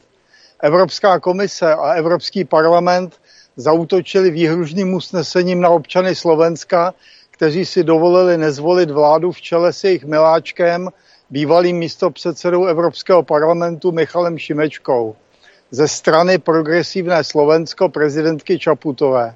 Slováci ho většinově odmítli navzdory intenzivní propagandě většiny médií. médií. Odmítli tím předchozí škodlivé vlády podporující zničující Green Deal, imigraci a válku na Ukrajině a také militarizaci a korupci, která byla typická pro předchozí vlády. Záminkou k útoku na novou demokraticky zvolenou vládu je její snaha o zrušení úřadu speciální prokuratury. Bohužel vidíme i v České republice, že justice se stává nástrojem politické zvůle. To se netýká všech pracovníků justice. Rezoluce Evropského parlamentu zdůrazňuje nezávislost soudů. Zní to krásně, ale soudci nevznikají neposkvrněným početím, ale jsou jmenováni na něčí návrh prezidentem nebo prezidentkou, například reprezentující Progresivné Slovensko. Kariéra soudce nebo prokurátora či státního zástupce pak závisí na ochotě sloužit moci, která rozhoduje o jeho nebo její kariéře. Ti všeho schopní a ke všemu ochotní jsou pak dosazováni do soudů, které mohou kriminalizovat politické oponenty moci. Rezoluci navrhlo čtyřicet jedna poslanců z šesti frakcí, tedy všech mimo naší frakci Identita a demokracie, v níž působí es pé dé. Vedle cizinců, kteří vůbec netuší, která bije, na seznamu nalezneme jména lidovců Šojdrové a Zdechovského a Slováků Bilčíka a Poláka, jejich strany vypadly z vlády. Mezi navrhovateli je nápadně mnoho Španělů, asi následovníků španělské inkvizice. Navrhovatelé mají tolik drzosti, že připomínají vraždu novináře Kuciaka, která už byla v minulosti zneužita k obvinění současného premiéra a k pádu jeho vlády, ačkoliv žádná spojitost se neprokázala. Speciální prokuratura na Slovensku terorizovala opoziční politiky a jiné nepohodlné osobnosti, které vazebně stíhala. Během takového věznění byl zavražděn generál Lučanský a zemřel advokát Krivočenko. Současný premiér Fico byl opakovaně obviněn bez žádných důkazů. V čele této speciální prokuratury stál pravomocně odsouzený politik Lipšic. Je drzost obviňovat současnou vládu z rozdělování slovenské společnosti a vyvolávání nenávisti. Nenávist svojí činností zbuzovaly předchozí slovenské vlády a nenávist vůči současné vládě rozněcují slovenská média hlavního proudu. Do boje proti Ficovi se zapojily známé firmy, česká manipulativní či dezinformační média, iRozhlas, Novinky, Seznam Zprávy, Reflex, Echo dvacet čtyři, ČT dvacet čtyři, Lidovky, iDnes a tak dále. S politicky motivovaným rozhodováním soudu máme své zkušenosti. Slovensko je ale napřed, lidé tam umírají ve vazbě. Zločinnost úřadu speciální prokuratury dokládá třicet rozhodnutí ústavního soudu a rozhodnutí nejvyššího soudu konstatující hrubé porušování lidských práv v přípravném řízení. V návrhu rezoluce se navrhuje rozhodování o zákonech na Slovensku a strukturách justice na unijní úrovni a vyzývá Evropskou komisi, aby situaci na Slovensku sledovala. Oceňuje neziskovky, že na Slovensku hájí demokracii. Kdo je ale zvolil a kdo je platí? Rezoluce také vyjadřuje znepokojení z plánované restrukturalizace slovenského rozhlasu a slovenské televize. Ale zásahy současné polské vlády do polské televize ovšem nevadí. Tak, tak. Rezoluce drze vyzývá slovenskou vládu k loajální spolupráci s orgány Evropské unie a obrací se na úřad evropského žalobce. Slovenská vláda je žádána, aby nepracovala pro slovenské občany, ale pro nikým nevolené orgány Evropské unie a poslouchala poslance za opoziční strany a zahraniční poslance. Proti návrhu hlasovali vši- pro návrh hlasovali všichni poslanci vládních stran plus Maxová za Socdem a Charanzová s Dlabajovou s ANO. Proti hlasovala většina naší frakce, včetně mě, ostatní se zdrželi. Hlaváček, Knotek a Kovařík za ANO a Konečná hlasovali proti. Je to prostě hnus. No a tu máš europoslanca, ktorý pozná, pozná slovenské reálie. Ha? A možno ich tam bolo viacej, ale určite nie, nie je drvivá väčšina. Drvivá väčšina nie, nemá ani pár o tom, čo sa tu deje.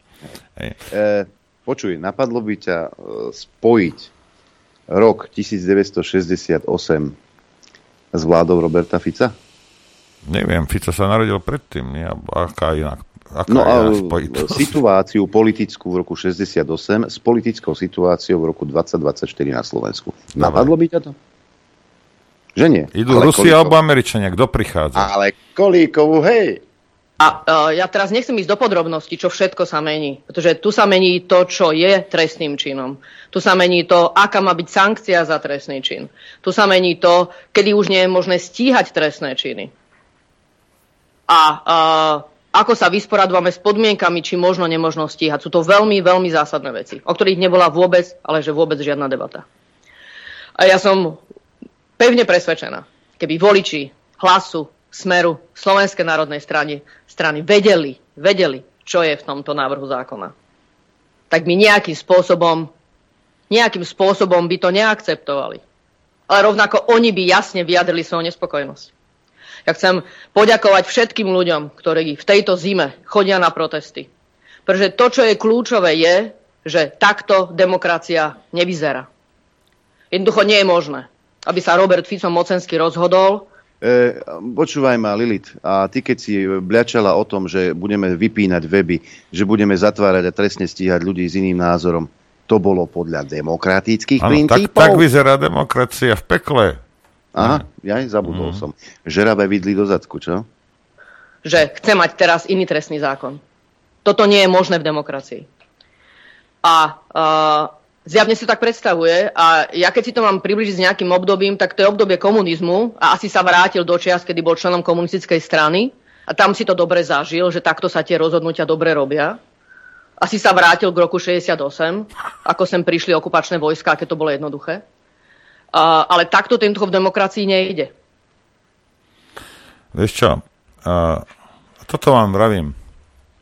Inak uh, to, že je svinia, je jedna vec, ale hlúpa je jak batok žihlavy. A preto robí, čo robí, rozpráva, čo rozpráva, ale nemá kožu na ksichte. A toto je presne to, rozumiete, že oni budú ukazovať prstom a obviňovať teba, mňa, hocikoho z toho, čo oni robili. Alebo čo chcú robiť. Bu, teraz by sa dostali k moci, jak sa aj dostali, začali robiť nie, že veci, čo robili smeráci, oni robili ešte horšie veci. Ale to bolo označené, že to je v poriadku. Bola to tá istá vec, alebo horšia. Hej? Ale to bolo v poriadku, lebo to robili oni. Hej? No, takže asi, asi takto. Dobre, moja zlatá, uh, idem, si, idem si vypláchnuť savom uši teraz. Hej? Ideme si zahrať, Adrianko. Chcete vedieť pravdu?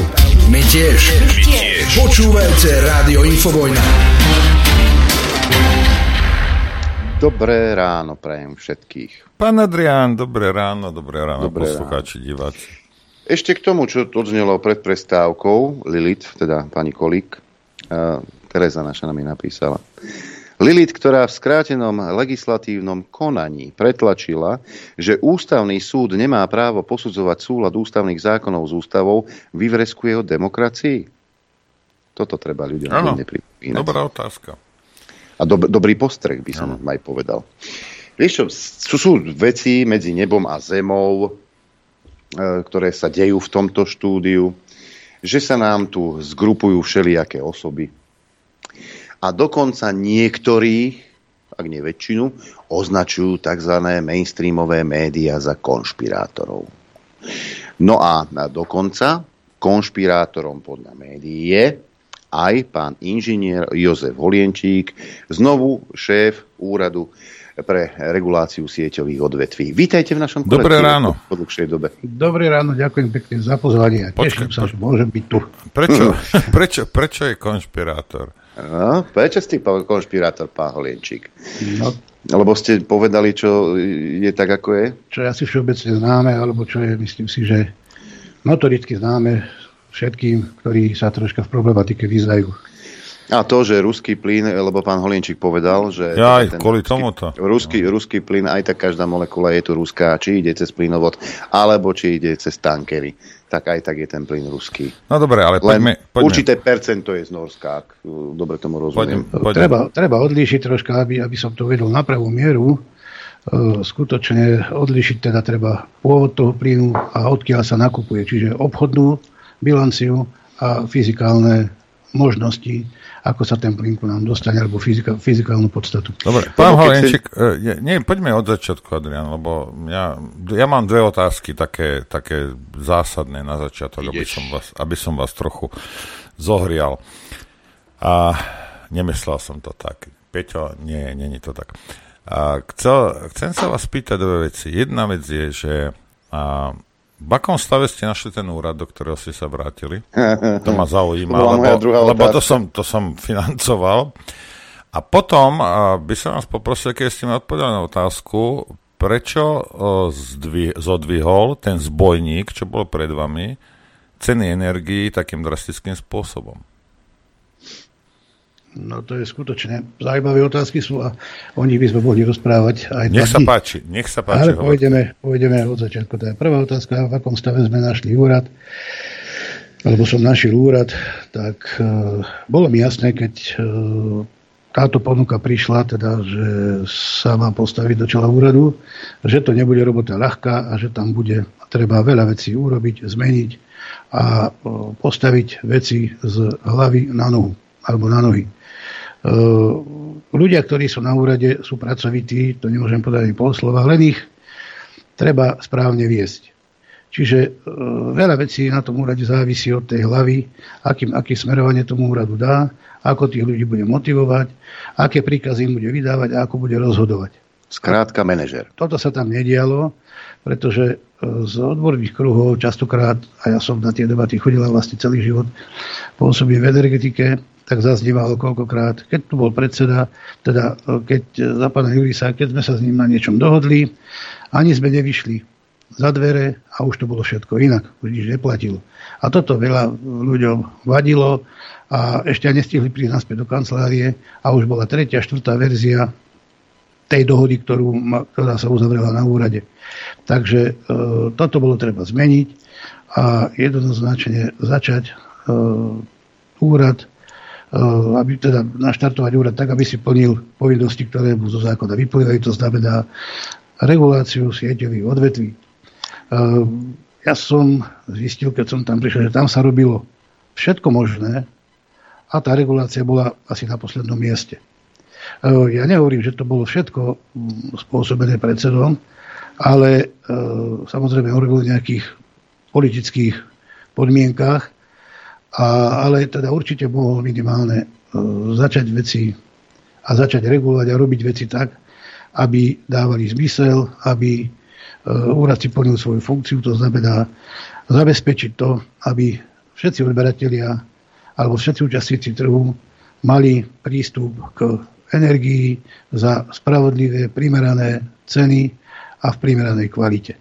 Toto je základné, základné moto úradu a toto proste, ja som si dal za úlohu, že musím zase nastaviť tak, aby to tak fungovalo. Takže stav, ktorý sme našli na úrade, nebol, som povedal, žiadny slávny, ale e, dá sa to napraviť, alebo dá sa to dá, dá sa naštartovať úrad tak, aby naozaj si začal znova plniť svoju funkciu, aby chránil všetkých účastníkov trhu, a ja to s obľubou hovorím, aby pracoval tak, aby všetci účastníci trhu boli primerane nespokojní. To znamená, nie, že budem, e, alebo nie, že bude sa vyvíjať činnosť tak, tým spôsobom, že jedna skupina účastníkov trhu, napríklad obchodníci, budú mať blahobyt a druhá skupina účastníkov trhu, to sú vlastne odberatelia, nebudú vedieť, z čoho zaplatiť náklady na energie. Takže to je, to je k tomu, že v akom stave sme našli úrad a ja som okamžite, ako som na úrad prišiel, rozhodol o tom, že zavedieme pre napravenie niektorých cenových nezrovnalostí inštitút mimoriadnej regulácie v elektroenergetike, ktorá priniesla aj svoje ovocie. To znamená, okamžite pochopili aj účastníci trhu, že musia posluchnúť a musia rešpektovať rozhodnutia a týmito rozhodnutiami sa udialo to, že alebo výsledok tých rozhodnutí je taký, že z fondu, ktorý bol plán, alebo z objemu peniazí, ktorý bol plánovaný na kompenzácie pre účastníkov trhu, za jeden mesiac našimi rozhodnutiami sme z tohto, z tohto balíka peňazí ušetrili štyristotridsať miliónov eur. To je vlastne tretina celého plánovaného množstva peňazí, ktoré môžu byť použité niekde inde. Počkajte, Takže... vy, ste, vy, ste, vy ste okradli chudákov distribútorov o, o tristo miliónov eur. Z čoho, Niko... budú, z čoho si kúpia teraz uh, žuvačky? Alebo Ferrari, no? Hej, nikoho sme neokradli, len sme proste rozhodli tak, aby veci dávali zmysel a aby ľudia boli schopní náklady na energie platiť. Samozrejme, nedá sa urobiť všetko naraz. Zistili sme skutočnosť, že bude treba urobiť poriadok vo vyhláškach. Po vydávaných bolo dosť veľa vyhlášok, ktoré, v ktorých, keď to poviem takto, aby to ľudia lepšie pochopili, v jednej sa popisuje, že táto skutočnosť je modrá, v druhej, že je zelená a v tretej, že je biela a nie sú konzistentné. Takže rozhodli sme, alebo rozhodol som, že budeme musieť, budeme musieť do prvom polroku, do konca júna, všetky tieto vyhlášky prestavať a tak, aby dávali zmysel, je ich nekonečne veľa. My chceme urobiť to, alebo zámerom úradu je urobiť to, aby platila pre cenu, pre cenotvorbu jedna vyhláška v elektroenergetike, ktoré budú obsahnuté všetky aspekty, všetky vzorce, všetky momenty, ktoré sa týkajú cenotvorby v elektríne. To isté bude platiť pre plyn. A túto, tento cieľ, sme si dali, teda, dali sme si úlohu, že tento cieľ splníme do konca šiesteho mesiaca. Požiadali sme účastníkov trhu, to znamená všetkých, ktorí sú, ktorí majú čo dočinenia, to znamená nielen dodávateľov, nielen distribútorov, ale voľnosť majú aj obyvatelia a spotrebitelia, aby dávali námety, čo v tej vyhláške, čo v tých vyhláškach má byť, tak aby boli vykonateľné a aby sa podľa nich dalo dopočítať k rozumným a spravodlivým cenám. Tak toto bolo, toto bolo, čo sa týka teda úradu. Čiže toto všetko sa rozbehlo za, tých, za ten mesiac, ktorý, ktorý, ktorý tam pôsobí. Tak úrad vydal zhruba tristo rozhodnutí, či už pre distribúciu, pre prenosovú sústavu, pre okte, pre odberateľov, tak, aby, aby sme naplnili, alebo aby, ktorých výsledkom teda bola už vyššie, alebo predtým spomenutá úspora peňazí. Takže, mm-hmm. takže toľko to, čo sme, čo, sme, čo sme na úrade spravili. A druhá otázka bola...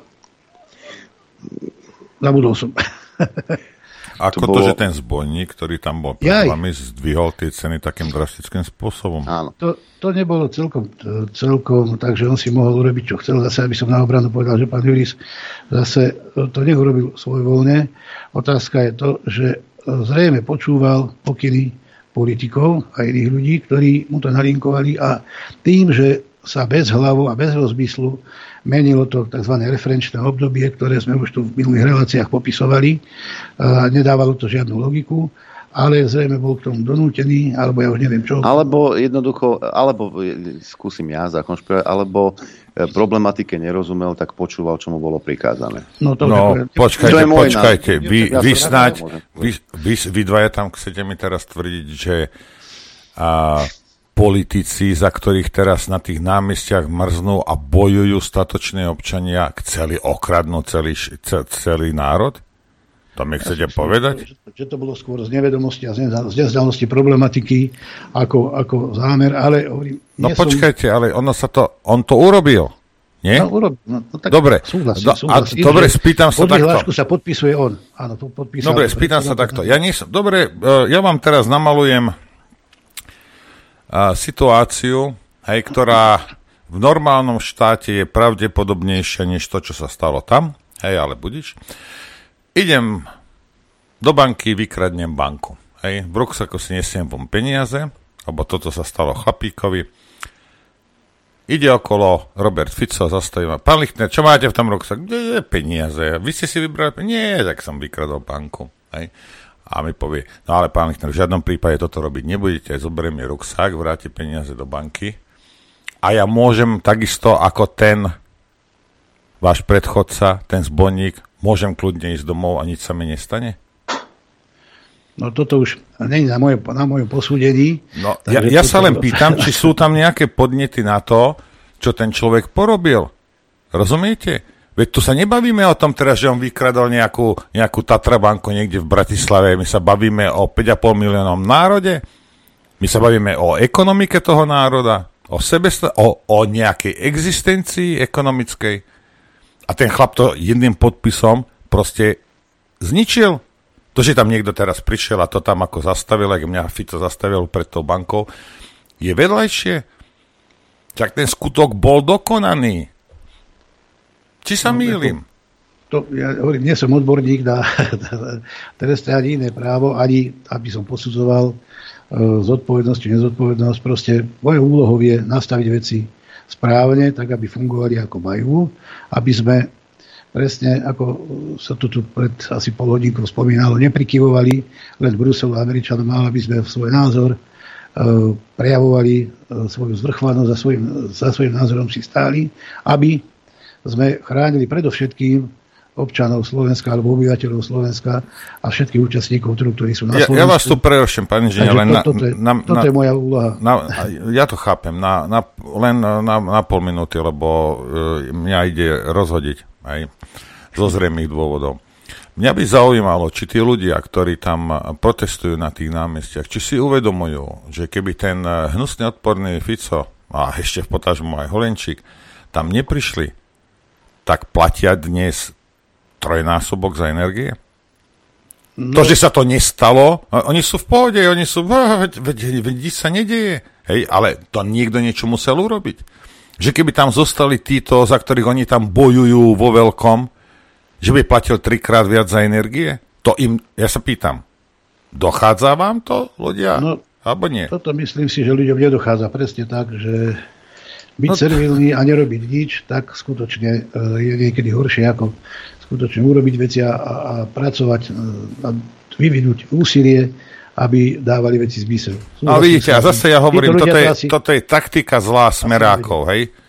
A ja to, ja to vravím odjak živa, hej? Že oni, Orbán to robil s onými, s, s utečencami, nechali ich tam na, na kelety vystúpiť, v Budapešti sa ľudia posrali, potom ich nahále, a hneď si vedeli, čo sú migranti, a hlupý Kaliňák ich, ich ne, nechal zastať v Bratislave. A toto isté podľa mňa mal urobiť Robert Fico, hej? Aj vy. Nechať, aby tie faktúry, tie, tie inkasa, aby prišli ľuďom. Nechať to tak. Na mesiac, na dva. Nech sa trošku no. prebudia Slováci, lebo im nedochádzajú veci. A nechať ich to aj zaplatiť, potom možno vrátiť, ak sa to dá. Keď nie, no tak platíte za svoju hlúposť. Rozumiete? Trebalo, trebalo nechať ten národ v tom vykúpať. Aspoň na jeden, dva mesiace. To je môj názor. Možno vy sa nebudete, nebudete s tým súhlasiť. No určite, určite nie, pretože hovorím, naša úloha je, aby sme za tých ľudí bojovali troška, aby sme im ukázali, že majú konečne v úrade ochrancu, ktorý bude aj za nich bojovať a bude im robiť také služby a takú činnosť vyvíjať, aby skutočne tie ceny, ktoré ceny za energie boli priateľné a rešpektovali teda nejakým spôsobom skutočnosti už na trhu alebo alebo vlastne náklady, ktoré s tým jednotliví jednotlivé segmenty, jednotliví účastníci trhu majú.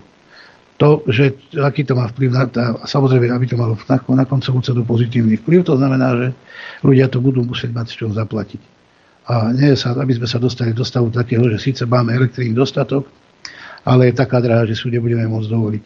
Takže toto asi, toto, tako, toto určite, ja nie som tak nastavený a keďže som sa ujal tejto funkcie s plnou vážnosťou, tak budem všetko robiť preto, aby ľudia to vládali, alebo ľudia vládali platiť. Zle, zle, zle som to povedal, ja sa ospravedlňujem.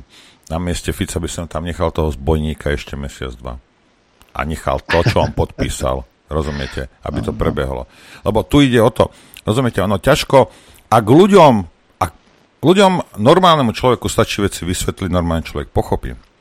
Hlupák, čo je asi polka národa, to musí pocítiť na vlastnej koži. Rozumiete? A vy neviete argumentovať potom proti tým somarinám, ktorí proste vám hádžu polená pod nohy, neviete argumentovať, lebo oni si povedia nejakú mantru a, a to už nikoho nezaujíma, že ten chlapík niečo podpísal a že Slováci mohli ísť do kolien a mohli žrať e, suchú trávu. Lebo sa to nestalo. Preto ja pravím, že národu by prospelo, inteligentnému národu sa či vysvetliť a takému, jak sme my, treba nechať občas pocítiť, hej, že za čo oni vlastne tak, tak veľmi bojujú na tých námestiach. Aby, aby vedeli. Hej. Čak možno niekomu no, sa bude páčiť, že platí trikrát viac energie, ja neviem. No s týmto možno len súhlasím, čo hovoríte, áno, že, že, treba, že bolo by možno dobré ich nechať vycvičiť, ako národ nechať vycvičiť, alebo týmto pocítiť skutočne tú, tú nepriazeň, alebo ten stav, aký bol, no ale proste, ja si to dovoliť nemôžem. Ani nechcete. Možno preto ani nechcem, lebo nie som tak nastavený. Hej, Európska únia nám vyčíta, že vlastne dotujeme ešte ceny energií vraj. Kamenickému to vyčítajú, že to potom zle zaúčtoval nejako, lebo niečo, a to je to z európskych peňazí. Je nutné dotovať ešte tie ceny energií? No, tento rok je v, nastavený tak, že je počítané s nejakou dotáciou, ale ste počuli pred chvíľkou, že z toho, čo bolo plánované, tak už tridsať percent je to menej, čo si myslím, že je výrazná úspora. A predpokladáme, že už rok dvetisícdvadsaťpäť nebude potrebné dotovať, keď sa veci upracujú, keď sa nastavia vyhláška a legislatíva tak, ako byť nastavená má. To znamená, aby všetci znášali, sa podielali na týchto nákladoch primerane tak, čo, tým, čo spôsobujú v sústavách, a tak tie náklady sa platili si sami, ktoré teda vlastne spôsobia, či už v distribučnej sieti, alebo, alebo proste pre obchodníka. Takže toto všetko treba nastaviť, a keď toto bude správne nastavené, tak sa predpokladá, že rok dvetisícdvadsaťpäť už dotovať sa nebude musieť nič. A budeme na cenách, ktoré zodpovedajú roku, čo aj dvetisícdevätnásť? Budeme sa blížiť k cenám roku, čo boli v roku dvetisíc devätnásť dvadsať. Záleží to samozrejme od cien komodít na trhu, ale e,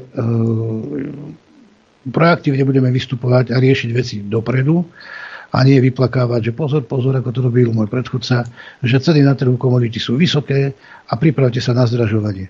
Toto nie je môj štýl práce. E, my musíme hľadať riešenia vopred a nedopustiť, aby, aby k takýmto situáciám dochádzalo. A legislatívne máme na to nástroje, ako som to už vo svojich minulých vystúpeniach hovoril, že sú nástroje, ktoré treba len uchopiť a nebáť sa proste ísť aj proti Bruselu, nebáť sa ísť e, do Bruselu s iným názorom, ako má on, ako majú tam predstaviteľa. Ja by som to nepomenoval, že ísť proti, ale ísť za. Ísť, ísť, za záujmy ísť, občanov. Za záujmy občanov Slovenska.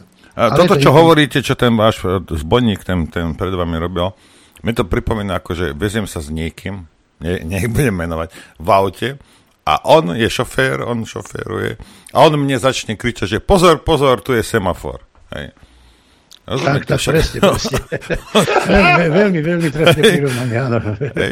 Tak ako, tak však on to má v ruke, tak on musí urobiť niečo s tým. Ja bo možno, možno bol na tom ako ten človek iný, ktorý sa stretol so semaforom, že, že to nevedela. Hej. Ale rozumiete, tak keď to máte v ruke, tak nemáte čo vykrikovať, že pozor, pozor, tak máte konať, nie? Tak, presne, presne, to ste trafili presne kniec po hlavičke. Tak to, tak to má byť. No, vidíš. A máš to potvrdené. Poďme, poďme k tomu plynu z Ruska, lebo sme sa bavili teda, že molekuly, že každá jedna je e, prakticky ruská, aj keď to tak nevyzerá. Tu pán Holjenčík hovoril, že rozdiel je, že od koho nakupujeme, ale ten, od koho nakupujeme, od odkiaľ berie, to zase tiež nevieme. A je veľká pravdepodobnosť, že tankery chodia so skvapalneným plynom e, priamo z Ruska. Boli sme toho svedkami už v minulosti. My to nevieme A... ro- ro- rozborom zistiť, že či je to ruský plyn. Nie, on sa musí upraviť, keď, či je ruský, či je norský. On, keď chceme, aby, aby sa dostal ku nám, tak napríklad ten norský plyn musíme upraviť tak, aby bol zmiešateľný s našim. Teda s tým, čo, čo funguje v našich, našich potrubiach. To sa vlastne bežne deje. A potom... Prečo je potrebné ho zmiešavať s tým ruským? Lebo... No, tak nemusíme ho zmiešavať, keďže ruského plynu je dostatok. Ja si myslím, že treba len začať veľmi vážne rokovať a zabrať sa touto situáciou a začať veľmi vážne vyjednávať s Gazpromom alebo teda s Ruskou federáciou, aby tie dodávky, ktoré na Slovensko, ktoré Slovensko potrebuje, boli zachované a aby vlastne sme hájili záujmy našich ľudí. To znamená, vidíte, Orbán sa nebál toho a išiel, išiel vyjednať si väčší objem plynu vlastne, aby, aby ten kontrakt fungoval a my sa toho dúfam, že nezlakneme a tiež podstupuje podobnú tortúru. Je tam ale však v plyne je dosť veľké riziko, keďže u nás máme prepravnú cestu alebo tá možnosti, ako dostať plyn. Náš plynovod Bratstvo, samozrejme máme už aj prepoje na Poľsko a Maďarsko, kde sa dá teda dostať potrebné množstvo plynu pre Slovensko. Ale máme tu plynovod, ktorý je schopný prepraviť sto miliárd kubíkov zemného plynu a hrozí, tá hrozí reálne v roku dvadsaťštyri koncom roka vyprší prepravná zmluva ukrajinská s Ukrajinou. Tak samozrejme na pôde Európskej únie e, sa vôbec nesmie spomenúť Rusko ani to, že vlastne Ukrajina bude sama rada, keď bude prúdiť naďalej plyn z Ruskej federácie cez ich tranzitný plynovod na Slovensko. Veď aj Ukrajina na tom zarába. Zhruba nejakých šesťsto miliónov má, má výťažok z tohto celého tranzitu. Tak sami oni sa tešia a sami oni chcú, aby plyn z Ruska tiekol. Otázka je len, že oni nemôžu to požiadať, lebo vojna. Hej. To je tragédia. A Európska únia to nechce počuť, ani nechce zakontrahovať, ani povoliť členským štátom, aby, aby sa používala táto trasa, z Ruskej, aby sa transportoval ruský plyn cez túto trasu a radšej bude nabádať a hovoriť pod čiarou, že veľké, veľké, korporáty, veľké korporáty, to znamená firmy, Slovensko, Maďarsko, ja neviem, Taliansko, Čechy, spojte sa a požiadajte ako firmy o to, aby bol prepravovaný tento, aby bol táto tranzitná trasa nebola uzavretá, aby bol tento ruský plyn prepravovaný na Slovensko. A pcháme si hlavu do piesku a dúfajme, že voľby, ktoré budú v Európe v tomto roku, túto situáciu nejakým spôsobom zmenia. Ja, ja by som sa na to nespoliehal, pán Holjenčík. No. To len tak, aby, ja aby ste neboli sklamaní zase na, na lete. Tak viete, Slovensko mala iné projekty, ktoré, ktoré ja si myslím, že teraz sa stanú ešte lokatívnejšími, keďže bol pripravený projekt vybudovania nového plynovodu z prepojenia teda s e, veľkými kapušanmi e, do, na turecký plynovod, to znamená tzv. East Ring, plynovod East Ring, to bol projekt, ktorý mal spojiť Slovensko s Tureckom, cez a. Maďarsko, Bulharsko, Rumunsko, aby sme dostávali vlastne aj e, inou trasou plyn, napríklad azerbajdžanský plyn e, na Slovensko, e, ktorý samozrejme e, aj, a, ktorý samozrejme teda už akože nie je ruský, hej.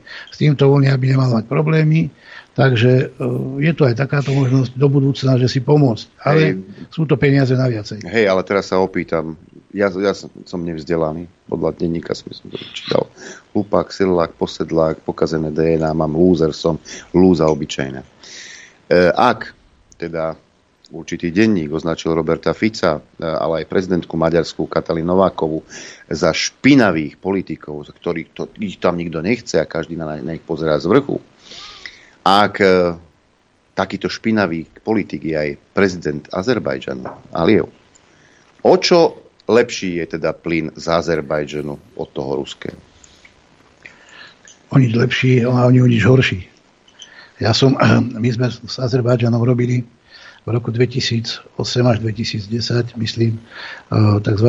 Twinningový projekt. Ja som tam chodil prednášať a požiadala nás azerbajdžanská strana v spolupráci s Nemcami, vtedy sme to projekt robili, o tvorbu novej legislatívy. A už vtedy sa hovorilo, že Azerbajdžanci, keďže majú bohaté náležiska zemného plynu, tak vraj ponúkli, ja to nemám overené, ale vraj predali Rusom svoju ťažbu na najbližších dvadsať rokov, ťažobné práva.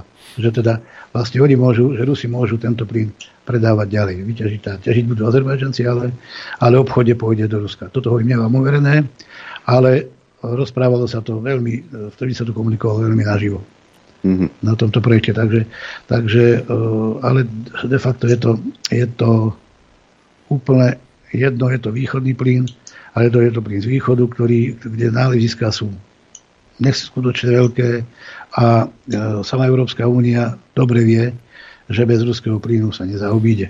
Pán Holjenčík. Keď som si včera pozeral, ešte pardon, jednu hmm. vetu k tomu, že koľko e, percentuálne dováža sa obchodenia, teraz o obchodných, obchodných podieloch, tak Eurostat publikoval, že Európska únia dováža aktuálne šestnásť percent spotreby obchodne e, ruského plynu. Od, otázka moja. Ten, ten plynovod do toho Turecka, teda z tých veľkých kapušťan, to bude, nebude, alebo v akom to je stave? No zatiaľ to je stave takom, že je to stave príprave, že ten, tento projekt bol roz, rozpracovaný ešte začiatkom nejaké, myslím, že v roku dvetisícdesať, kde sa o tom veľmi živo diskutovalo. Myslím, že boli podpísané aj nejaké memoranda, nejaké dohody predbežné medzi Maďarskom, Slovenskom, Bulharskom a Rumunskom, že sa na tomto budeme spoločne podieľať. A zatiaľ teda aktuálne, aktuálne projekt, na projekte sa nepokračuje, ale jeho realizácia by mala obrovský význam pre Európa, pre nás. Ja, ja mám nádej v tomto, lebo poviem vám jednu vec, ako ja poznám Turkov, tak tí nám do toho potrubia natlačia hociaký plyn. Oni sa nebudú pozerať, čo Brusel chce, nechce, čo sa Bruselu páči, nepáči. Oni tam natlačia plyn, povedia, je azerbajdžanský, alebo je turecký. Nie, už je turecký. Čau, je turecký, turecký nazdar hodiny. Hej? Lebo s Turkami sa dá dohodnúť, pokiaľ chcete urobiť s nimi, s nimi obchod. Hej? Ani nebudú sa pozerať na politi- Erdogan sa nebude pozerať na nejaké politické chuťky nejakých Američanov alebo nejakého Bruselu. Jemu ide iba o to, aby oni dostali peniaze a zarobili. Presne tak.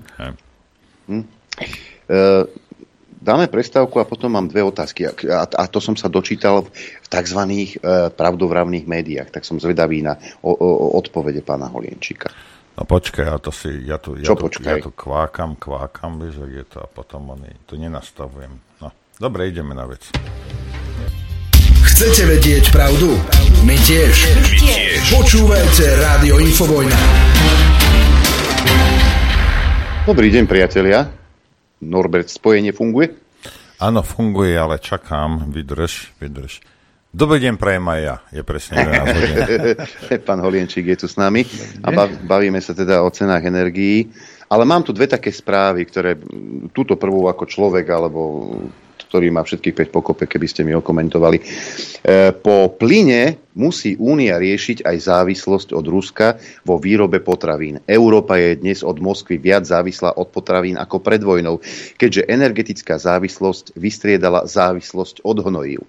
Povedzte mi úprimne, k čomu sú potom teda tie sankcie, keď naozaj, a priznáva to Euroaktív, zverejnil to aj denní Gen, že naozaj sme od toho Ruska teda závislí. Áno, pre mňa je to tiež nepochopiteľné, že Únia takto bez rozmyslu a bez hlavo reaguje, ale zrejme nejaký cieľ tým sleduje, ktorý je mne neznámy, akorát, že výsledkom toho celého je, že nepoškodzujeme Rusko, ale poškodzujeme sami seba. Ale poškodzuje sama sebu. A vidíme, vidíme to v mnohých oblastiach. Ja som videl včera reportáž televízie Markýza, mám ju nachystanú, možno ho pustím zajtra.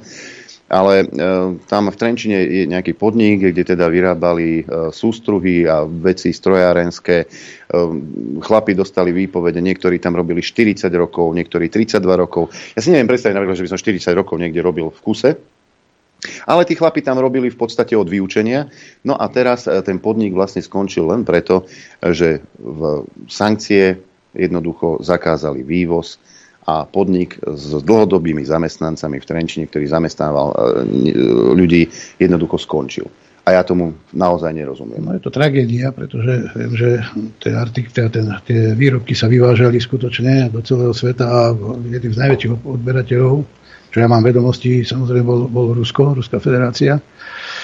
Tak vidíte, to je vlastne v, pre, v priamom prenose dopad sankcií, ktorý ten Rus si nájde vždy toho dodávateľa z iného kontinentu alebo z inej krajiny, ale naši ľudia proste na tom pohoria, respektíve budú postihnutí. No, áno, však ďalšia vec je, veď od roku dvetisícštrnásť po zavedení sankcií sme počúvali, že ten hlinený, teda obor na hlinených nohách s jadrovými hlavicami do dvoch rokov jednoducho skolabuje. To isté sme počúvali od Naďa, vraj mlieko ani nebolo dostať v Moskve asi dva mesiace, tri mesiace po dvadsiatom štvrtom februári dvetisícdvadsaťdva. Stále sme sa nedočkali. Vidíme, že teda, že tí Rusi sa otriasli, fungujú úplne v pohode. A čo je, čo je najväčšia sranda, mnoho západných podnikov, západných firiem, korporácií naďalej v Rusku podnikajú. Samozrejme, naďalej. Samozrejme. Zoberme si v Petrohrade to veľké stretnutie, kde sa stretávajú obchodníci z celého sveta. Tam chodí celý svet. Tam chodia aj Nemci. Ale podniky na Slovensku trpia. Hej. Heger tu vyblakoval, ako sa musíme odrezať od ropy, od plynu. Vydržali by sme bez ropy a bez plynu, keby sa odrežeme tak, ako chcela Zuzana Čaputová, po prípade Heger. Možno by sme vydržali, keď by sme využili alternatívne trasy, len už nie sú aké, keďže cez Jamal, keď, o, keď hovoríme o plyne, neprúdi teraz nič. A cez plynovod a plynovod je už napríklad turecký plynovod, teraz ten turkický, ktorý, ktorý funguje, tak je plný, tam už kapacita nie je, takže ten, ktorý sa využíva Európa, takže bolo by otázka teda, či buď by sme mali kde taký objem plynu zaobstarať, možno zaobstarať. Mm-hmm. No a druhá správa, ktorú som si prečítal, a zaujala ma teda, musím povedať, bo tá správa vyšla na Energie portál, aj v té á es er. A toto nech mi niekto vysvetlí a potom pochopím už všetko. Slovensko sa v lani stalo čistým exportérom elektriny. Vývoz prevýšil dovoz o tri celé štyri terawatthodiny. Dôvodom bolo hlavne, bol hlavne prepad domácej spotreby. K exportnej bilancii pomohlo aj spustenie tretieho bloku Mochoviec. V predchádzajúcich rokoch bola bilancia tokov opačná. Dovoz elektriny prevyšoval vývoz. Spolu Slovensko do Maďarska, Česka, Poľska a na Ukrajinu v lani vyviezlo štrnásť terawatt hodín elektriky a doviezlo desať terawatt hodín, informoval štátny prevádzkovateľ prenosovej sústavy es e pé es. Najvyšší kladný rozdiel medzi exportom a importom viac ako desať terawatt hodín malo Slovensko s Maďarskom. Najviac elektriny sa doviezlo z Česka a Poľska. Priznal to aj Orbán na tom stretnutí s Ficom, že vlastne štvrtinu elektrickej energie vlastne Maďari dovážajú zo Slovenska. A ja sa pýtam, ak sme teda tak sebestační, že sme čistým vývozcom elektrickej energie, prečo potom by sme mali platiť e, ceny, ktoré udávajú burzy? No, správna, správne sa pýtate, a má to logi- je tá otázka je logická. Pán Holjenčík, poviem vám My... jednu vec. Jednu vec vám poviem. Nie, že len sa správne pýta. Pýta sa aj správneho človeka. No, poviem k tomu svoj názor a poviem k tomu to, čo ideme urobiť. Uh, musíme urobiť niektoré opatrenia aj v legislatíve, hlavne čo sa týka teda pre výrobcov. Ideme zaviesť tzv.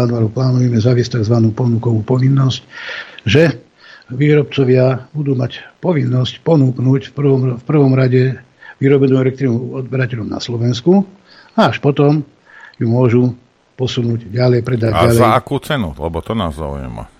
No, táto cena bude, samozrejme, to je vec bilaterálneho kontraktu medzi týmito, týmito že môžu predávať na báze bilaterálnych kontraktov, to znamená dvojstranných, kde je dodávateľ, odberateľ, tam si môžu dohodnúť cenu, akú potrebujú.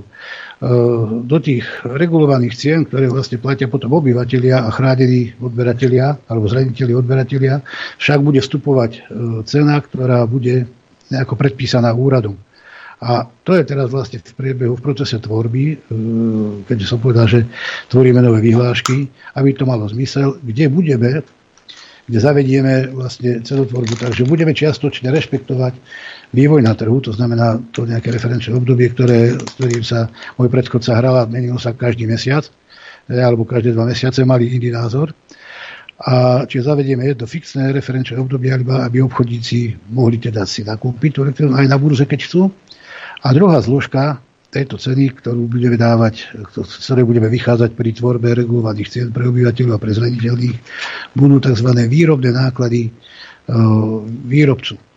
Čiže vypýtali sme si od slovenských elektrární na jednotlivých výrobniach ceny, za ktoré vyrábajú elektrinu, a to bude druhá zložka ceny, ktorá bude ovplyvňovať vlastne výslednú cenu pre pre obyvateľstvo a pre, pre odberateľov. Máme za to, že, že túto, túto, tento vplyv týchto, alebo mix týchto dvoch zložiek bude priaznivý a určite nám zníži, že nebudeme, nebudeme závislí iba od spotových cien, ale zníži tú koncovú cenu pre odberateľov na priateľnú úroveň. Takže toto je, toto je plán, ktorý bude ktorý sa teda u nás teraz píše do, do vyhlášok, alebo jeden z, jeden, jeden z opatrení, a bude to mať pozitívny vplyv určite na všetkých odberateľov. Toto, toto je vec, ktorá by sa mala teda naozaj urobiť. A oni, keď majú prebytok a budú za desaťnásobné ceny predávať do zahraničia, však nech sa páči. To nám, ne, to nám nevadí. Však, však nech si zarobia. Tak, tak presne. Rozumiem. Nie na Slováku, ale Nemcovi nech zarobí. Čo? Hej, no však nech. No, aby som, lebo však ja som jednoduchý chlapec. Elektrikár.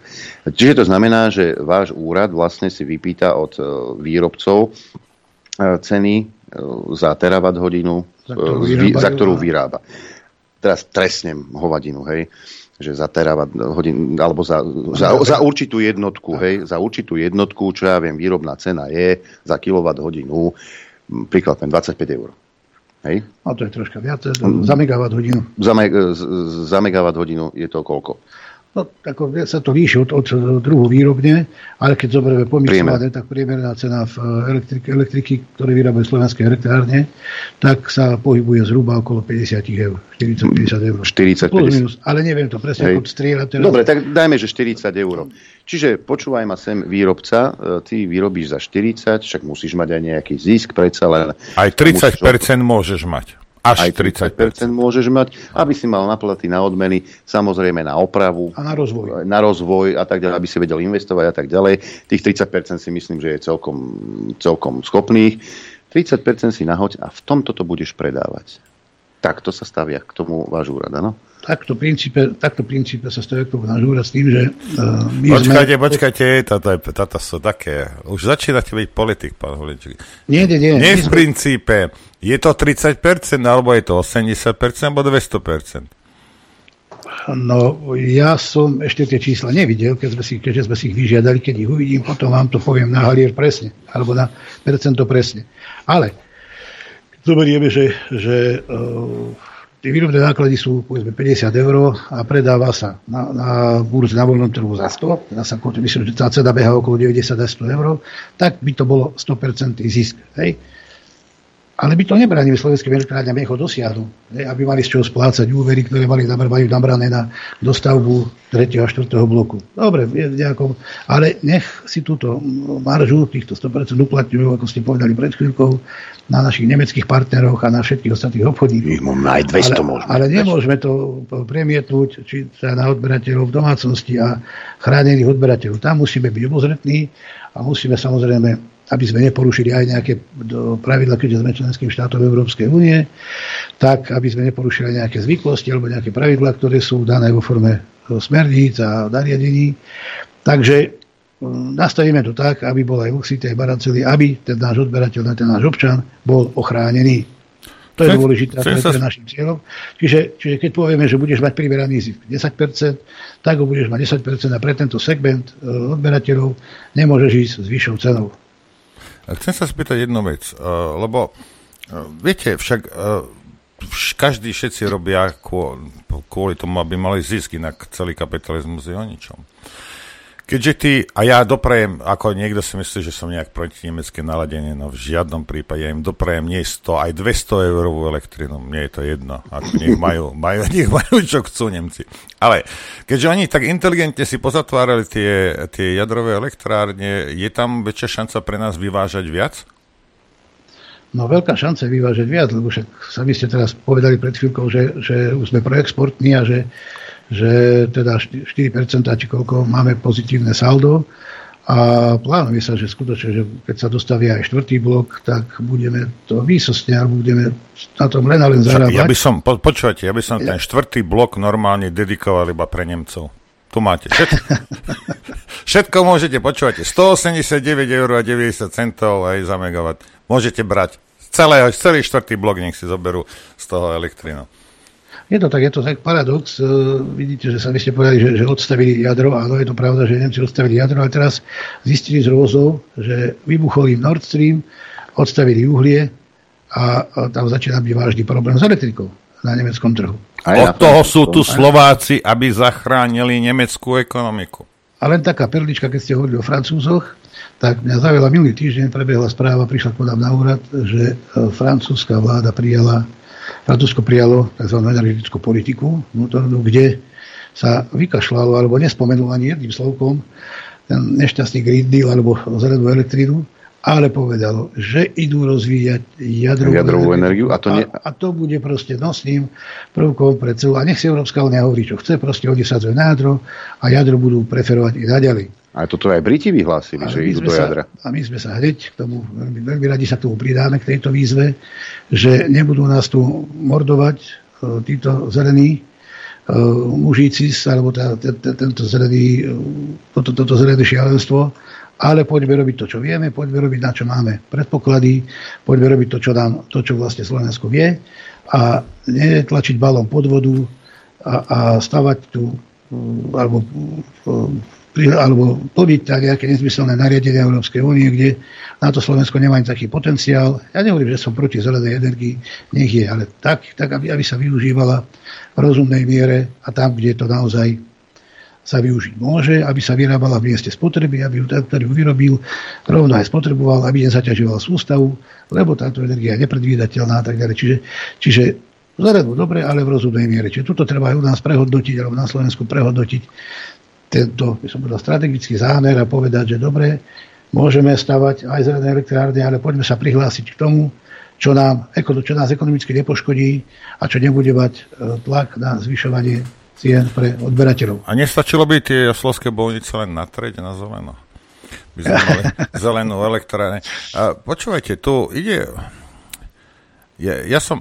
Oni nie, že odsta- oni si odstavili jadro, odstavili sa uholné, ale mali problém, tak, tak museli nakopnúť uholné, lebo to bolo rýchlejšie však, než, než tak, nakopnúť tak. Jadrovú elektrárne. Hej. Takže ako tam je vidieť to, to pokrytectvo. A všetci, ktorí teraz ja, ste v uliciach a, a, a ste takí progresívni a, a proeurópska únia, ja neviem, uh, ľudia si nedokážu, nedokážu si predstaviť, lebo sú tupí. Nedokážu si predstaviť, čo je to, keď je nedostatok alebo nie je elektrická energia. Hej. Všetko ti stojí a padá na tom. Ešte aj tvoj plynový kotol debilný, s ktorým si kúriš, potrebuje elektriku. Hej. Aj čerpadlo, to tepelné. Všetko. Hej. A teraz mi povedz jednu vec, hej. Že ak, ak my, my, sme, my sme teraz vo fázi, hej, že sme sebestační, môžeme vyvážať tú elektrickú energiu. A niekto, niekto, už nie Reinhard Heydrich, hej, ale niekto iný v Nemecku nám bude diktovať, ako my tu máme žiť a ako si máme zničiť ekonomiku A, a vrátiť nás niekde do roku tisícsedemstopäťdesiat. Hej. A nad týmto sa zamyslite. Európska únia ako nápad nie je zlá vec. Ale to, čo z nej urobili, je hrôza. Toto sa podobá štvrtej ríši. Žiadnej Európskej únii. Bohužiaľ s tým môžem súhlasiť, že musím len súhlasiť, že, že skutočne niektoré rozhodnutia Európskej únie mi pripadajú proste skutočne ako proti logike, nelogické a poškodujúce záujmy uh, jej obyvateľov. To je to akože skutočne. Len v rámci nejakej ideológie, a to už v Európe máme s tým. No nie, treba, nie, vždy sa musíš pozerať na to, Adrianko, takýmto spôsobom. Áno, občanom Európskej únie, aj tým blbým Nemcom to škodí, Slovákom to škodí. Tak sa treba na to pozrieť na, komu to vyhovuje? Kto má z toho zisk? A potom zistíme, kto vlastne vládne politikom, kto rozkazuje, kto riadi politikou Európskej únie. Však ten politik, čiste z logického hľadiska, by mal makať, aby tá Európska únia bola na tom dobre, a keď robí všetko preto, aby sme na tom boli zle, tak kto sa má z toho dobre? Lebo to je otázka. Viete? To je otázka, ale to, ako, na to je ľahká odpoveď. Viete, odkedy Fedičania vynašli peniaze, odtedy to je tak. Na rozdiel od vás, ja nie som konšpirátor. Ja som, ja som, ja som moderátor proruského dezinformačného rádia. Ja nie som konšpirátor. Pozor. Ruble, ruble. Vladimír Vladimirovič Putin.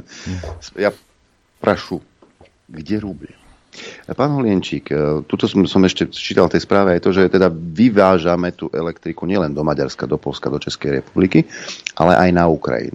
Odtiaľ prichádzajú platby, alebo je to v rámci ekonomickej pomoci? Ja si myslím, že odtiaľ platby prichádzajú, a teda určite odtiaľ prichádzajú platby. Bolo obdobie, kedy e, tie platby nechodili, ale teraz ten obchod beží normálne, funguje to normálne. A dokonca e, v programu vyhlásení vlády je napísané, že z dlhodobého pohľadu je žiadúce, aby sa ešte posilnilo prepojenie s Ukrajinou, čiže postavilo sa tam nejaké vedenie, lebo máme tam vedenie, ktoré je schopné prejsť do sedemdesiat megawattov, ale teda jedno veľké spojenie, tak ako máme s Maďarskom, a bude to znamenať to, že tento prepoj a obchod s Ukrajinou bude mať pozitívny vplyv na cenu elektrickej energie, že bude stláčať dole. To je názor obchodníkov a v súčasnosti sa pripravuje taký spoločný trh, taký, taká, taká platforma medzi Ukrajinou, Slovenskom, e, Moldavskom a Maďarmi, kde sa bude obchodovať na tomto, na, ako tieto, tieto štyri krajiny budú medzi sebou obchodovať, tak market coupling, ako máme, ako máme zavedené s Maďarmi, s Čechmi a z, myslím, že, že sú tam ešte, ešte Srbí. A tie Rumúni, takže, takže toto bude mať pozitívny vplyv na, bude stláčať cenu nižšie. Dobre, takže, ja musím, ja musím svojho, je, je dobrý, no.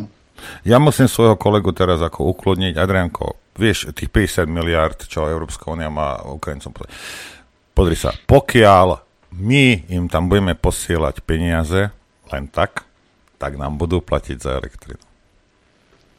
Mm, mm, no a keď nepošleme päťdesiat miliárd, tak nedostaneme nič. A zase si papal rúžovú, rúžové obláčiky, čak? No, však, však čo už? Ja. Pán Holjenčík, hovorí sa o tom, že sa dobuduje štvrtý blok to už budeme brutál. Kedy zhruba je časový horizont dobudovania štvrtého bloku Mochoviec? Tak podľa informácií, ktoré som, som, ktoré som sa dozvedel, myslím, že minulý týždeň, takže plánuje sa, že v roku dvetisícdvadsaťpäť by mal štvrtý blok fungovať. Tak držím palce, aby to tak, aby to tak bolo. No a čo s tým jadrovým palivom? Lebo sa nám sem tlačí Westinghouse. No to je taká otázka skôr na odborníka na jadro, ale keďže máme naše palivo, teda naše jadrové elektrárne sú stávané na ruské palivo, to znamená, že neviem si to dobre predstaviť, ako toto ruské palivo sa dá nahradiť jadrovým palivom iným, keďže konštrukčne, materiálovo je to palivo troška iné, ako je ruské, takže technicky by to bolo veľmi náročné, obťažné. Ja nehovorím, že to je nemožné, ale, ale na čo? Ale, no tak, a čo by sme neurobili, čo sa už týka námahy alebo financií, len aby sme uspokojili nejakých, nejakých byrokratov v Európskej únii? Veď my môžeme urobiť hocičo pre nich. A keď chceš uspokojiť aj amerických partnerov a obchodníkov, tak budeš predsa nakupovať. Z Westinghouse veď sme počuli, ako prišiel americký veľvyslanec do Národnej rady Slovenskej republiky sa na branno-bezpečnostný výbor vyhrážať poslancom, že keď nebudeme kupovať jadrové palivo z Westinghouse, že bude bo, bo, bo, bo, bo, bo. Áno, americký naši spojenci sú vždy teda láskaví k nám a vyhovejú nám vo všetkom. Však. Alebo nám to prikazujú, neviem. Ďalšia vec je, a čo ma zaujalo, hovorí sa o modulárnych reaktoroch, čo sú vlastne menšie, oveľa lacnejšie na výstavbu, že by sa mohli umiestniť treba do odstavenej hydroelektrárne Vojany. Pozdravujem, Zuzku. Lebo tá tepelná elektrárne samozrejme by mala byť časom odstavená, alebo už je odstavená, už odišla. No a tak, či je toto cesta cez tie modulárne reaktory, ktoré nemajú taký výkon ako reaktory v Mochovciach alebo v Jaslovských Bohuniciach, majú oveľa menší výkon, ale zase sú oveľa lacnejšie a lacnejšie je aj údržba, že či je toto cesta. Je to jedna z ciest určite. Viem, že, je to verejne známe, že vo Francúzsku sa vyvíja takéto, takéto modulárne reaktory, ktoré sú, teraz myslím, že s výkonom okolo päťdesiat megawattov, ktoré by boli použiteľné vlastne v lokalitách, to znamená v miestach spotreby, či už vo väčších mestách a, a, a zvládali by ich zásobovanie. A treba podstatné to povedať, že tento modulárny reaktor dokáže pracovať osemtisíc hodín do roka a nie tisíc, ako je fotovoltika napríklad. Čiže jedna z ciest to určite je, a len to treba správne uchopiť. Otázka je teda dôležitá, je otázka ceny. To znamená, za akých výrobných... Aké, rentabilita. Aká, rentabilita. Aká bude cena vlastne elektriny vyrobená v tomto modulárnom reaktore. Čiže toto, sa, toto ešte nie je celkom známe, ale jedna z ciest to určite je. A keďže my máme z jadrom ako na Slovensku skúsenosti, tak by sme sa mali k tomuto hrdo prihlásiť a začať toto isté, alebo... Jednou z ciest, ktorú by sme mali v oblasti energetiky ísť, sú aj tieto modulárne reaktory. Áno, a akým symbolom zelenej energie sú vrtule. A keď som sa pozrel z toho kopca hradného do Rakúska, tak mi bolo až špatne, lebo to vyzerá naozaj hrozne. Vyzerá to tak dystopicky, povedzme, dystopicky to vyzerá. Hej, dystopicky. Ďalšia vec je, keď nefúka, nejde. Hej, takisto jak pri kolektoroch, keď nefúka, nejde. Tie stožiare sú extrémne drahé. Uh, ich recyklácia možná nie je, tak ich budeme zahrábavať asi kdesi na Sahare. Čiže to, toto zrejme cesta nie je. Určite nie. Ja zase zopakujem, čo som povedal, že nie som proti zelenej energii alebo teda týmto, týmto novým novodobým výdobytkom, ale uh, musíme pri ich výstavbe zvažovať všetky aspekty, to znamená, ako nám to poškodí krajinu, či nám to vôbec pomôže. Uh, treba si zvážiť, koľko uh, priemerne fúka u nás vietor alebo využiteľný energia vetra. Hovoria štatistiky, že je to okolo dvetisícsto hodín do roka, čiže žiadny zázrak. A tieto ďalej vadí to letecké prevádzke, prevádzke, vadí to životnému prostrediu. Máme tu veľa národných parkov, zohizuje to krajinu, tak nejaké masívne nasadenie si myslím, že u nás by nemalo hroziť. Ale zase, ako som povedal, keďže peniaze sú močný, mocný čarodej, tak aby sme nepodľahli aj tomuto stádu, tomuto efektu a že poďme hurá, keď sme to mali búb, hurá, poďme stavať fotovoltiku, potom tu bol ďalší búb, hurá, poďme stavať bioplynové stanice a teraz budeme ďalšie hurábať, poďme stavať uh, veterné turbíny. Nie som zastanca toho, hovorím, ale Tam, kde to má význam, kde to nebude nikomu vadiť, kde to nebude nikde špatiť, prosím, nech sa postavia. No, ja si takú lokalitu neviem predstaviť na Slovensku. Na, Slovensku. Kde, na našom krásnom Slovensku, neviem, kde by sme... No ale keby sme, rozumiete, týmto ľuďom treba vysvetliť jednu vec, lebo toto je ne, neregulárna, to irregulárny spôsob výroby. Hej. Kým nevymyslíte, chlapci a dievčatá, ako uskladniť tú energiu, ktorá, ktorá sa vyrobí, proste keď si pán Boh zmyslí, že fúkne, hej, tak je zbytočne sa o tom baviť. Potom to má zmysel, lebo vy musíte k tomu mať prístup dvadsaťštyri hodín denne, každú sekundu. Predsa. Tak. A, ďalšie, a, potom, keď, a potom, keď je prebytok tej elektrickej energie, tak vidíte v Rakúsku, ako tie vrtule stoja a vlastne tie vrtule sa dajú do polohy, že, že nerobím, lebo, le, le, lebo netreba, hej? Tak, tak. A toto to, to, to podľa, mňa, podľa mňa cesta určite nie je. E, ďalšie otázky budú na vás mať určite naši poslucháči. Prečo by sme nedali im priestor? Určite ich napadne aj niečo iné, čo napadlo nás dvoch.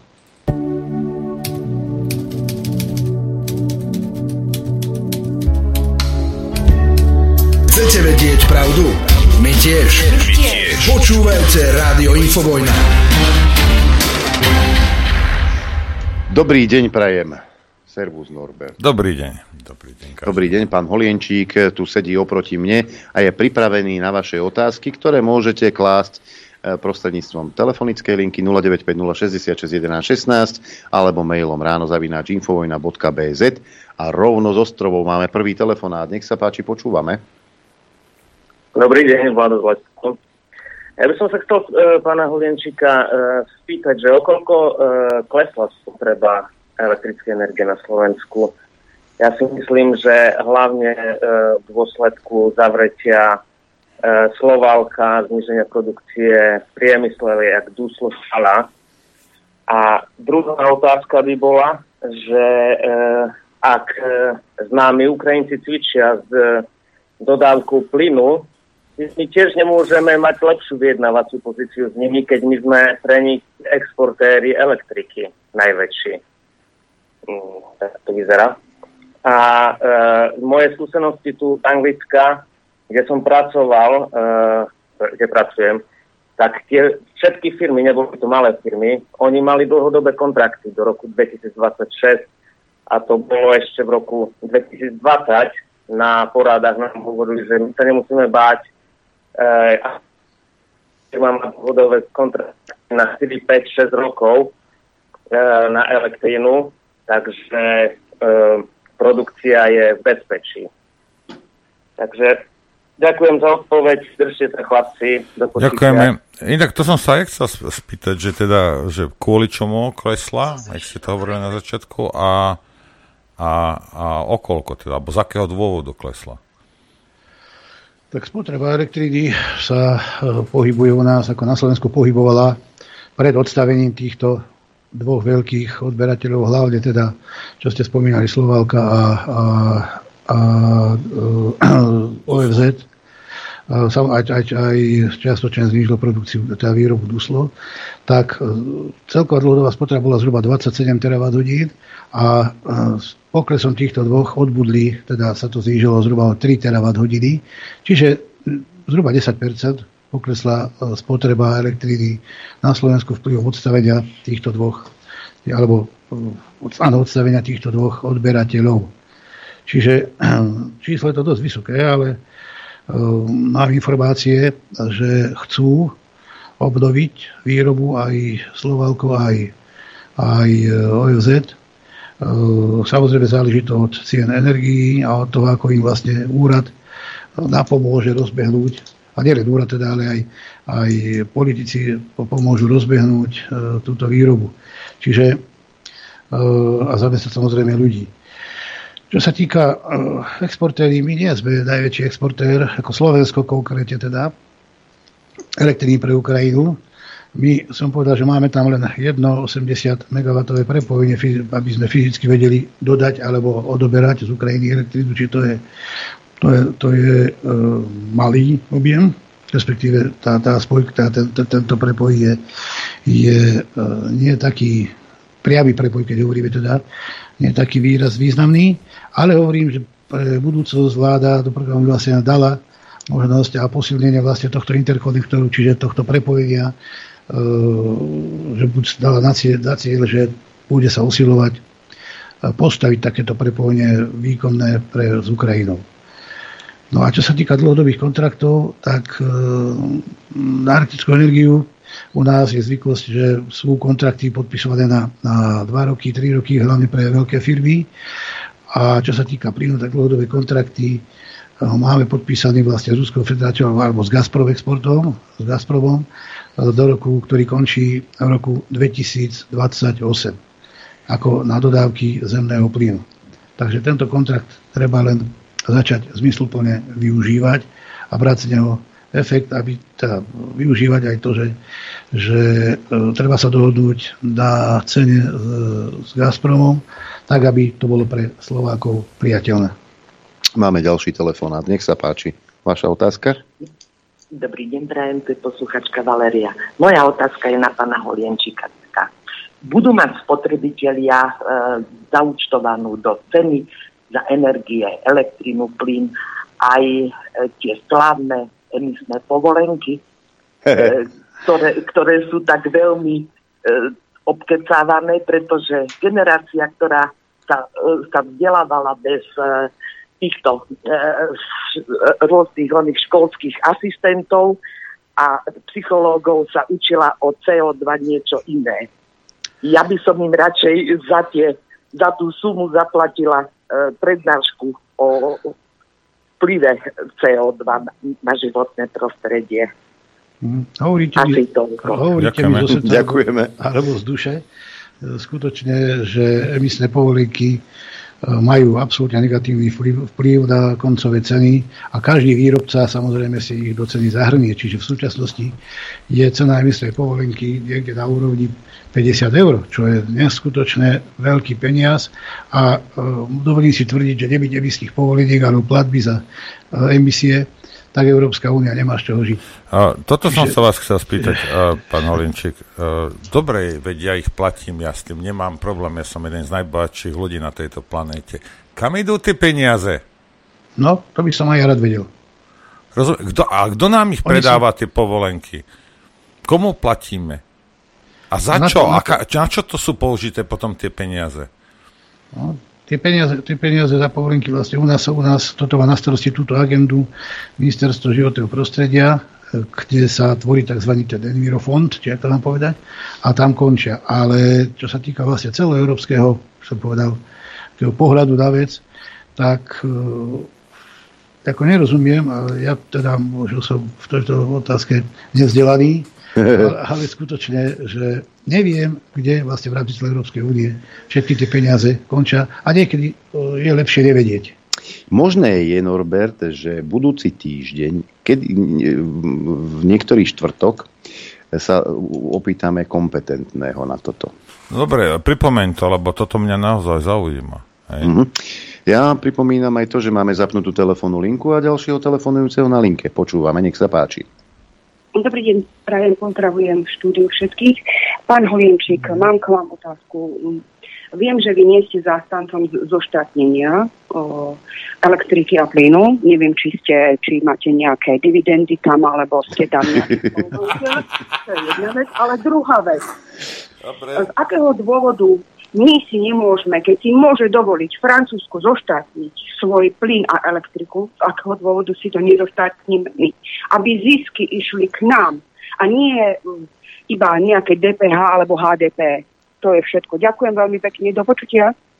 No tak môžem ubezpečiť teda, že nemám žiadne dividendy, ani žiadny podiel, ani v jedných. Ani to nesmiem mať, ani nemám. Ani som nikdy nebol toho týmto smerom orientovaný. Uh, ono je to ten problém troška zložitejší. Viete, tu treba hľadať, prečo sme vôbec dopustili, aby bol tento unbundling a výpredaj výrob energetických podnikov, či už slovenských elektrární, alebo plinární, alebo, plinární, alebo, alebo teda iných distribučných rozvodí, napríklad distribučných sústav. Toto, tam sa treba asi pozrieť, či to bolo vôbec nutné a prečo sa to urobilo. Či tam tá prvá stopa... A či tá cena, ktorá bola zaplatená za tieto podniky, bola adekvátna. To je druhá, čo som chcel presne povedať, že a otázka je teda, či sme to nepredali moc lacno A na druhej strane, v súčasnej dobe, keby to chcel štát kúpiť naspäť, tak si myslím, že je to veľký, velikánsky náklad, ktorý, ktorý by sme museli zaplatiť, pretože sú to nejaké pravidlá, nejaké medzinárodné dohovory. A viete, tieto veľké korporácie majú dosť silných právnikov, aby z nás ošklbali o každý cent. Takže múdrejšie je nastaviť také pravidlá, aby tieto firmy nemali také zisky, aby tieto spoločnosti de facto tie zisky nechávali na Slovensku, či už s formou rôznych zdanení, alebo nastaviť takých pravidiel, som povedal, že nebudú mať pre slovenských odberateľov zisky sto percent, ale predpíšeme im desať a s tým musia vedieť. Kačírska myšlienka, pán Holjenčík, čo nastaviť tak tie podmienky, aby sa im neoplatilo to vlastniť? No, je to tiež jedna, jedna z ciest. Ale keďže to sa vo mne prebudil taký malý diktátor. Hej, hej, keďže úrad nemá zákonodárnu iniciatívu, tak toto je skôr... Je, ale parlament má. No, parlament má. Hej, to sa v tebe neprebudil diktátor, to len intenzívne blokuješ túto tvoju časť osobnosti. Áno, tak. Z Dánska máme ďalší telefonát, ak dobre vidím volačku, počúvame. Dobrý deň, prajem všetkým. Všetko dobré, no nové roku na povede to ale teraz tak prajem vám všetkým. Nech sa darí. Um, otázka na pána Holjenčíka. Ja som v rokoch dvetisícosem až dvetisícdesať občas pracoval pre jednu firmu, ktorá chodila sem ako z Maďarska na Slovensku robiť ako prieskumy, čo sa nachádza v zemi. A to tu ja neviem, aké hĺbky. Hej. Tým, že sme dávali tie senzory, sme dali dlhčízne káble po, po poliach a po lesoch. A potom v noci chodili tie také nákladné auta, čo, čo boli nazývané vibrátory. Oni zvibrovali tú zem a tu neviem, aké hĺbky potom zistili, že čo všetko sa tam nachádza. Či viete vy niečo o tom, že aké náleziska sa našli, ja neviem, okolo Malaciek sme pracovali a aj okolo Kráľovského konca, že či vy viete o niečo o tom. A potom druhá otázka je práve na pánov e, zo štúdia, že či viete niečo o pánovi e, docentovi Drgoncovi, e, že či budete ho mať niekde blízkosti v blízkom čase na dráte alebo v štúdii. Ďakujem. Počúva do počutia. Pán Holjenčík, najprv vy. No, o tých náleziskách, ako naozaj nie som informovaný a neviem, či sa tam niečo alebo čo sa tam našlo. Priznám sa, že v tomto smere som needukovaný, čiže nemám vedomosti žiadne o, o tom, čo sa našlo teda v tých lokalitách.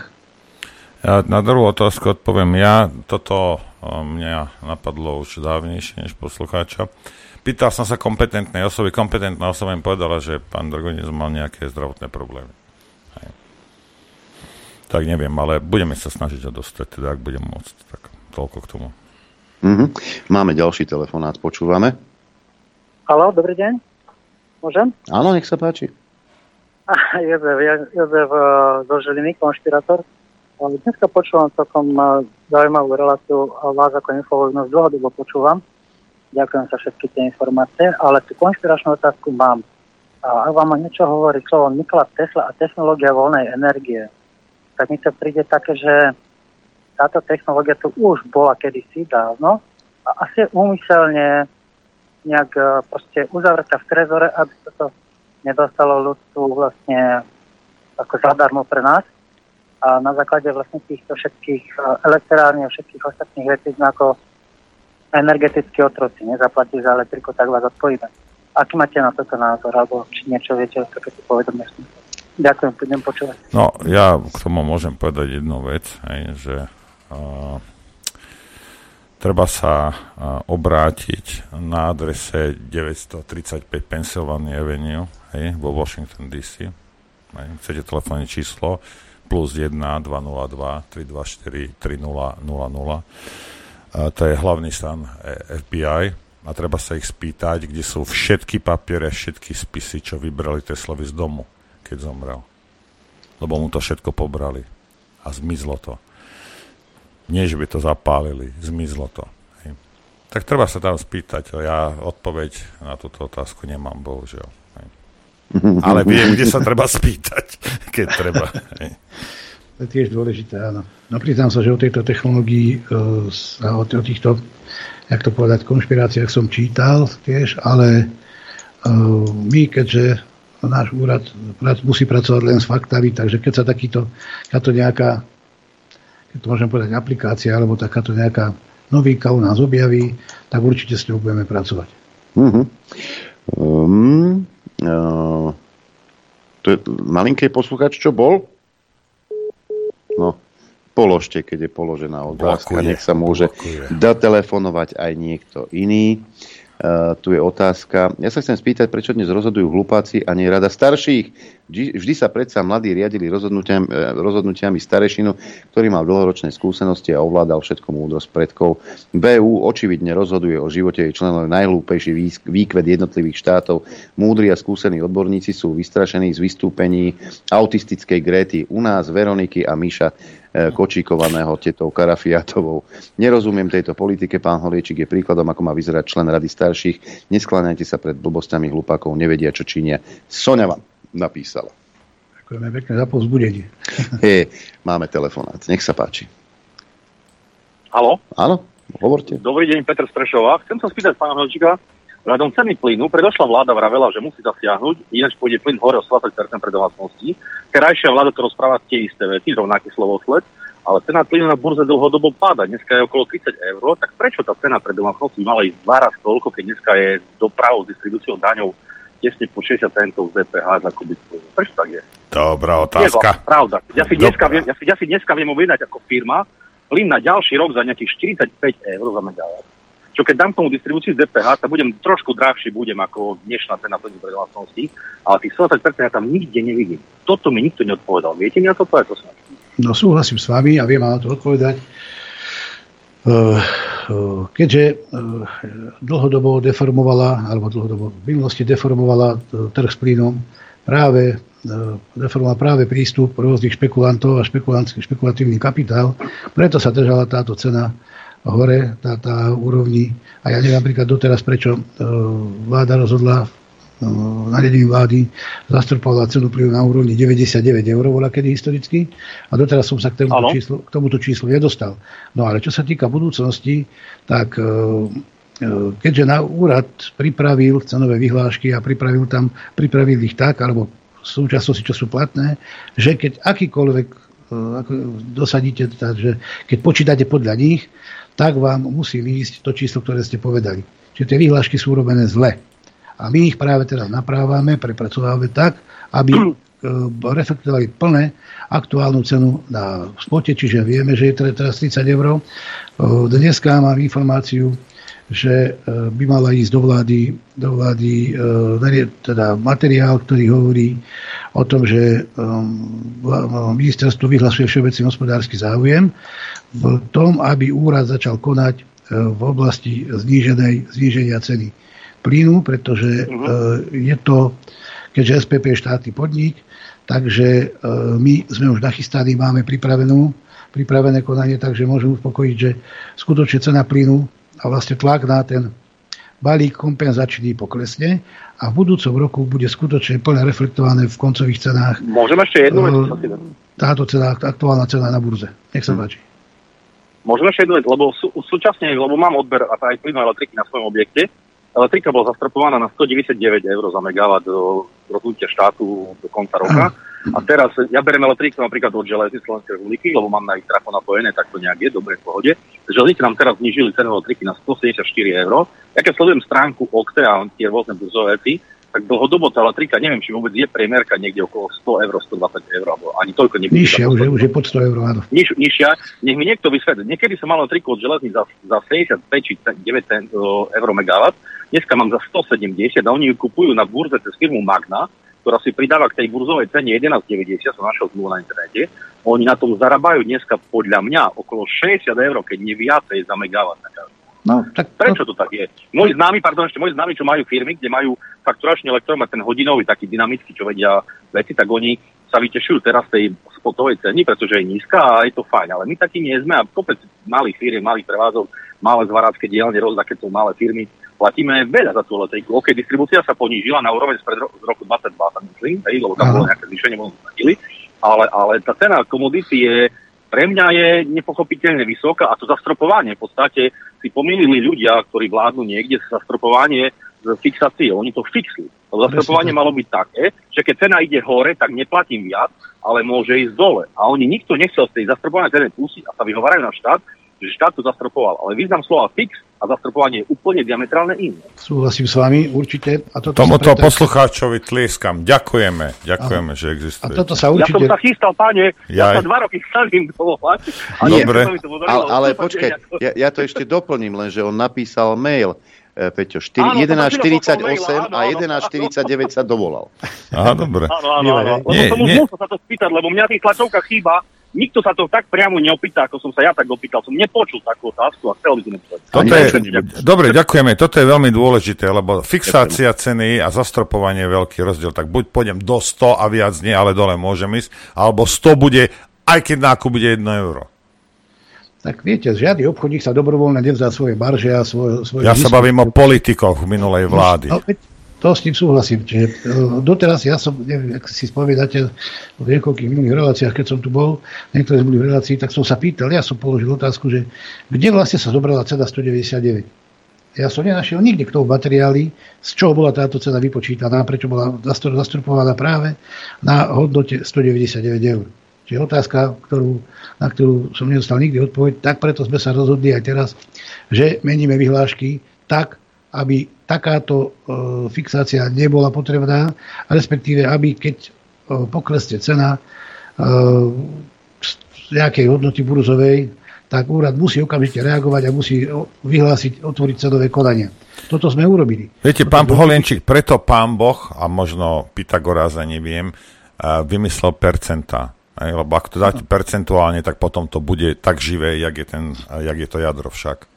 Presne tak. Čiže aj toto sme urobili už v súčasnosti, že sme vyhlásili na, v oblasti elektroenergetiky tzv. Mimoriadnu reguláciu, čo malo okamžitý dopad, ako som spomínal na začiatku relácie, aj na štátny rozpočet, respektíve na, na stropiť na, na objem peňazí, ktoré sa rátajú na kompenzácie. A samozrejme sa to prejaví okamžite už aj vo vašich poplatkoch za distribúciu, za, v koncových faktúrach budete platiť nižšiu té pé esku, té es esku. Čiže prvý krok je tento. Druhý krok, ktorý chce čas, je pripraviť zodpovedne tieto, by som povedal, vzorce, tak aby sme sa dopočítali a nemohla si napríklad ani Magna účtovať tých trinásť alebo koľko eur, alebo pätnásť eur, alebo percent, ale primerane toľko, koľko naozaj skutočne sa e, stojí odchýlka a diagram pre konkrétneho odberateľa. Čiže toto všetko je teraz v procese, v procese riešenia, bohužiaľ hovorím v tých výhláškach, ktoré sú platné. E, je tam veľká voľnosť a toto musíme proste zmeniť. A meníme to. Mm-hmm. Ešte, ja som vypol telefón, ale jedna, tuto Peter, ako mno, množstvo otázok prišlo, aj oso, osobných mailov, e, niektoré som vám už odkomunikoval, ale tuto Peter napísal štrnásť otázok. Hej, ale k tomu sa samozrejme za tie tri minútky nedostaneme. A tak aspoň jednu, hneď tú prvú. Minulé Urso pod vašim vedením bolo známe minimálnou komunikáciou cez médiá. V rozhovore pre há en ste sa vyjadrili, že to bol aj hlavný dôvod kauzy Ističe. To ste vlastne povedali aj tu. Od vás, znovu nástupcu, sa zdá, že úrad k tejto praxi sa nevráti. Znamená to, že budete viac komunikovať zámery a názory úradu navonok, či už poskytovaním rozhovorov, účasťou na workshopoch či odborných seminároch. Áno, sľubujem. Tak, sľubujeme. To je, to je rozumná vec, lebo tým predídete mnohým zbytočným dohadom.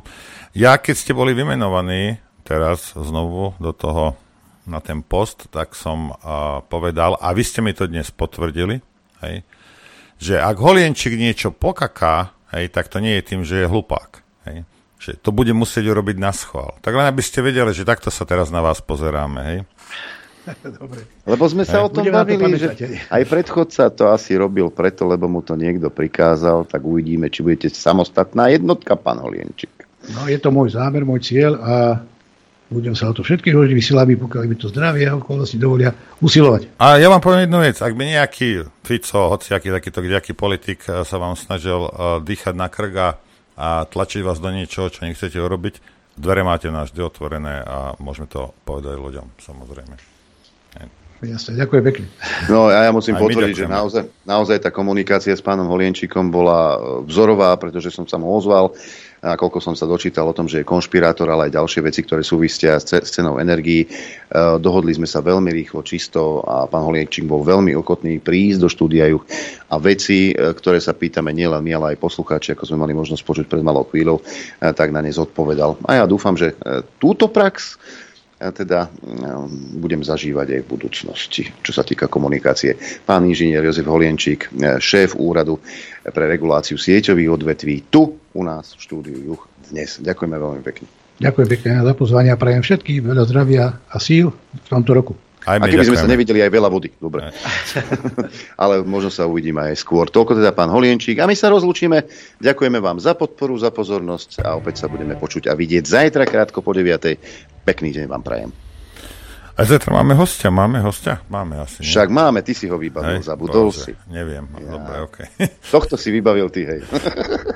O, tak sa máte na čo tešiť určite. Ďakujem poslucháčom, divákom za podporu, ktoré nám prejavujete. Pánovi Holjenčíkovi ďakujem za, za úprimnosť a samozrejme vám ďakujem aj za pozornosť a prajem vám šťastnú, veselú, dobrú noc.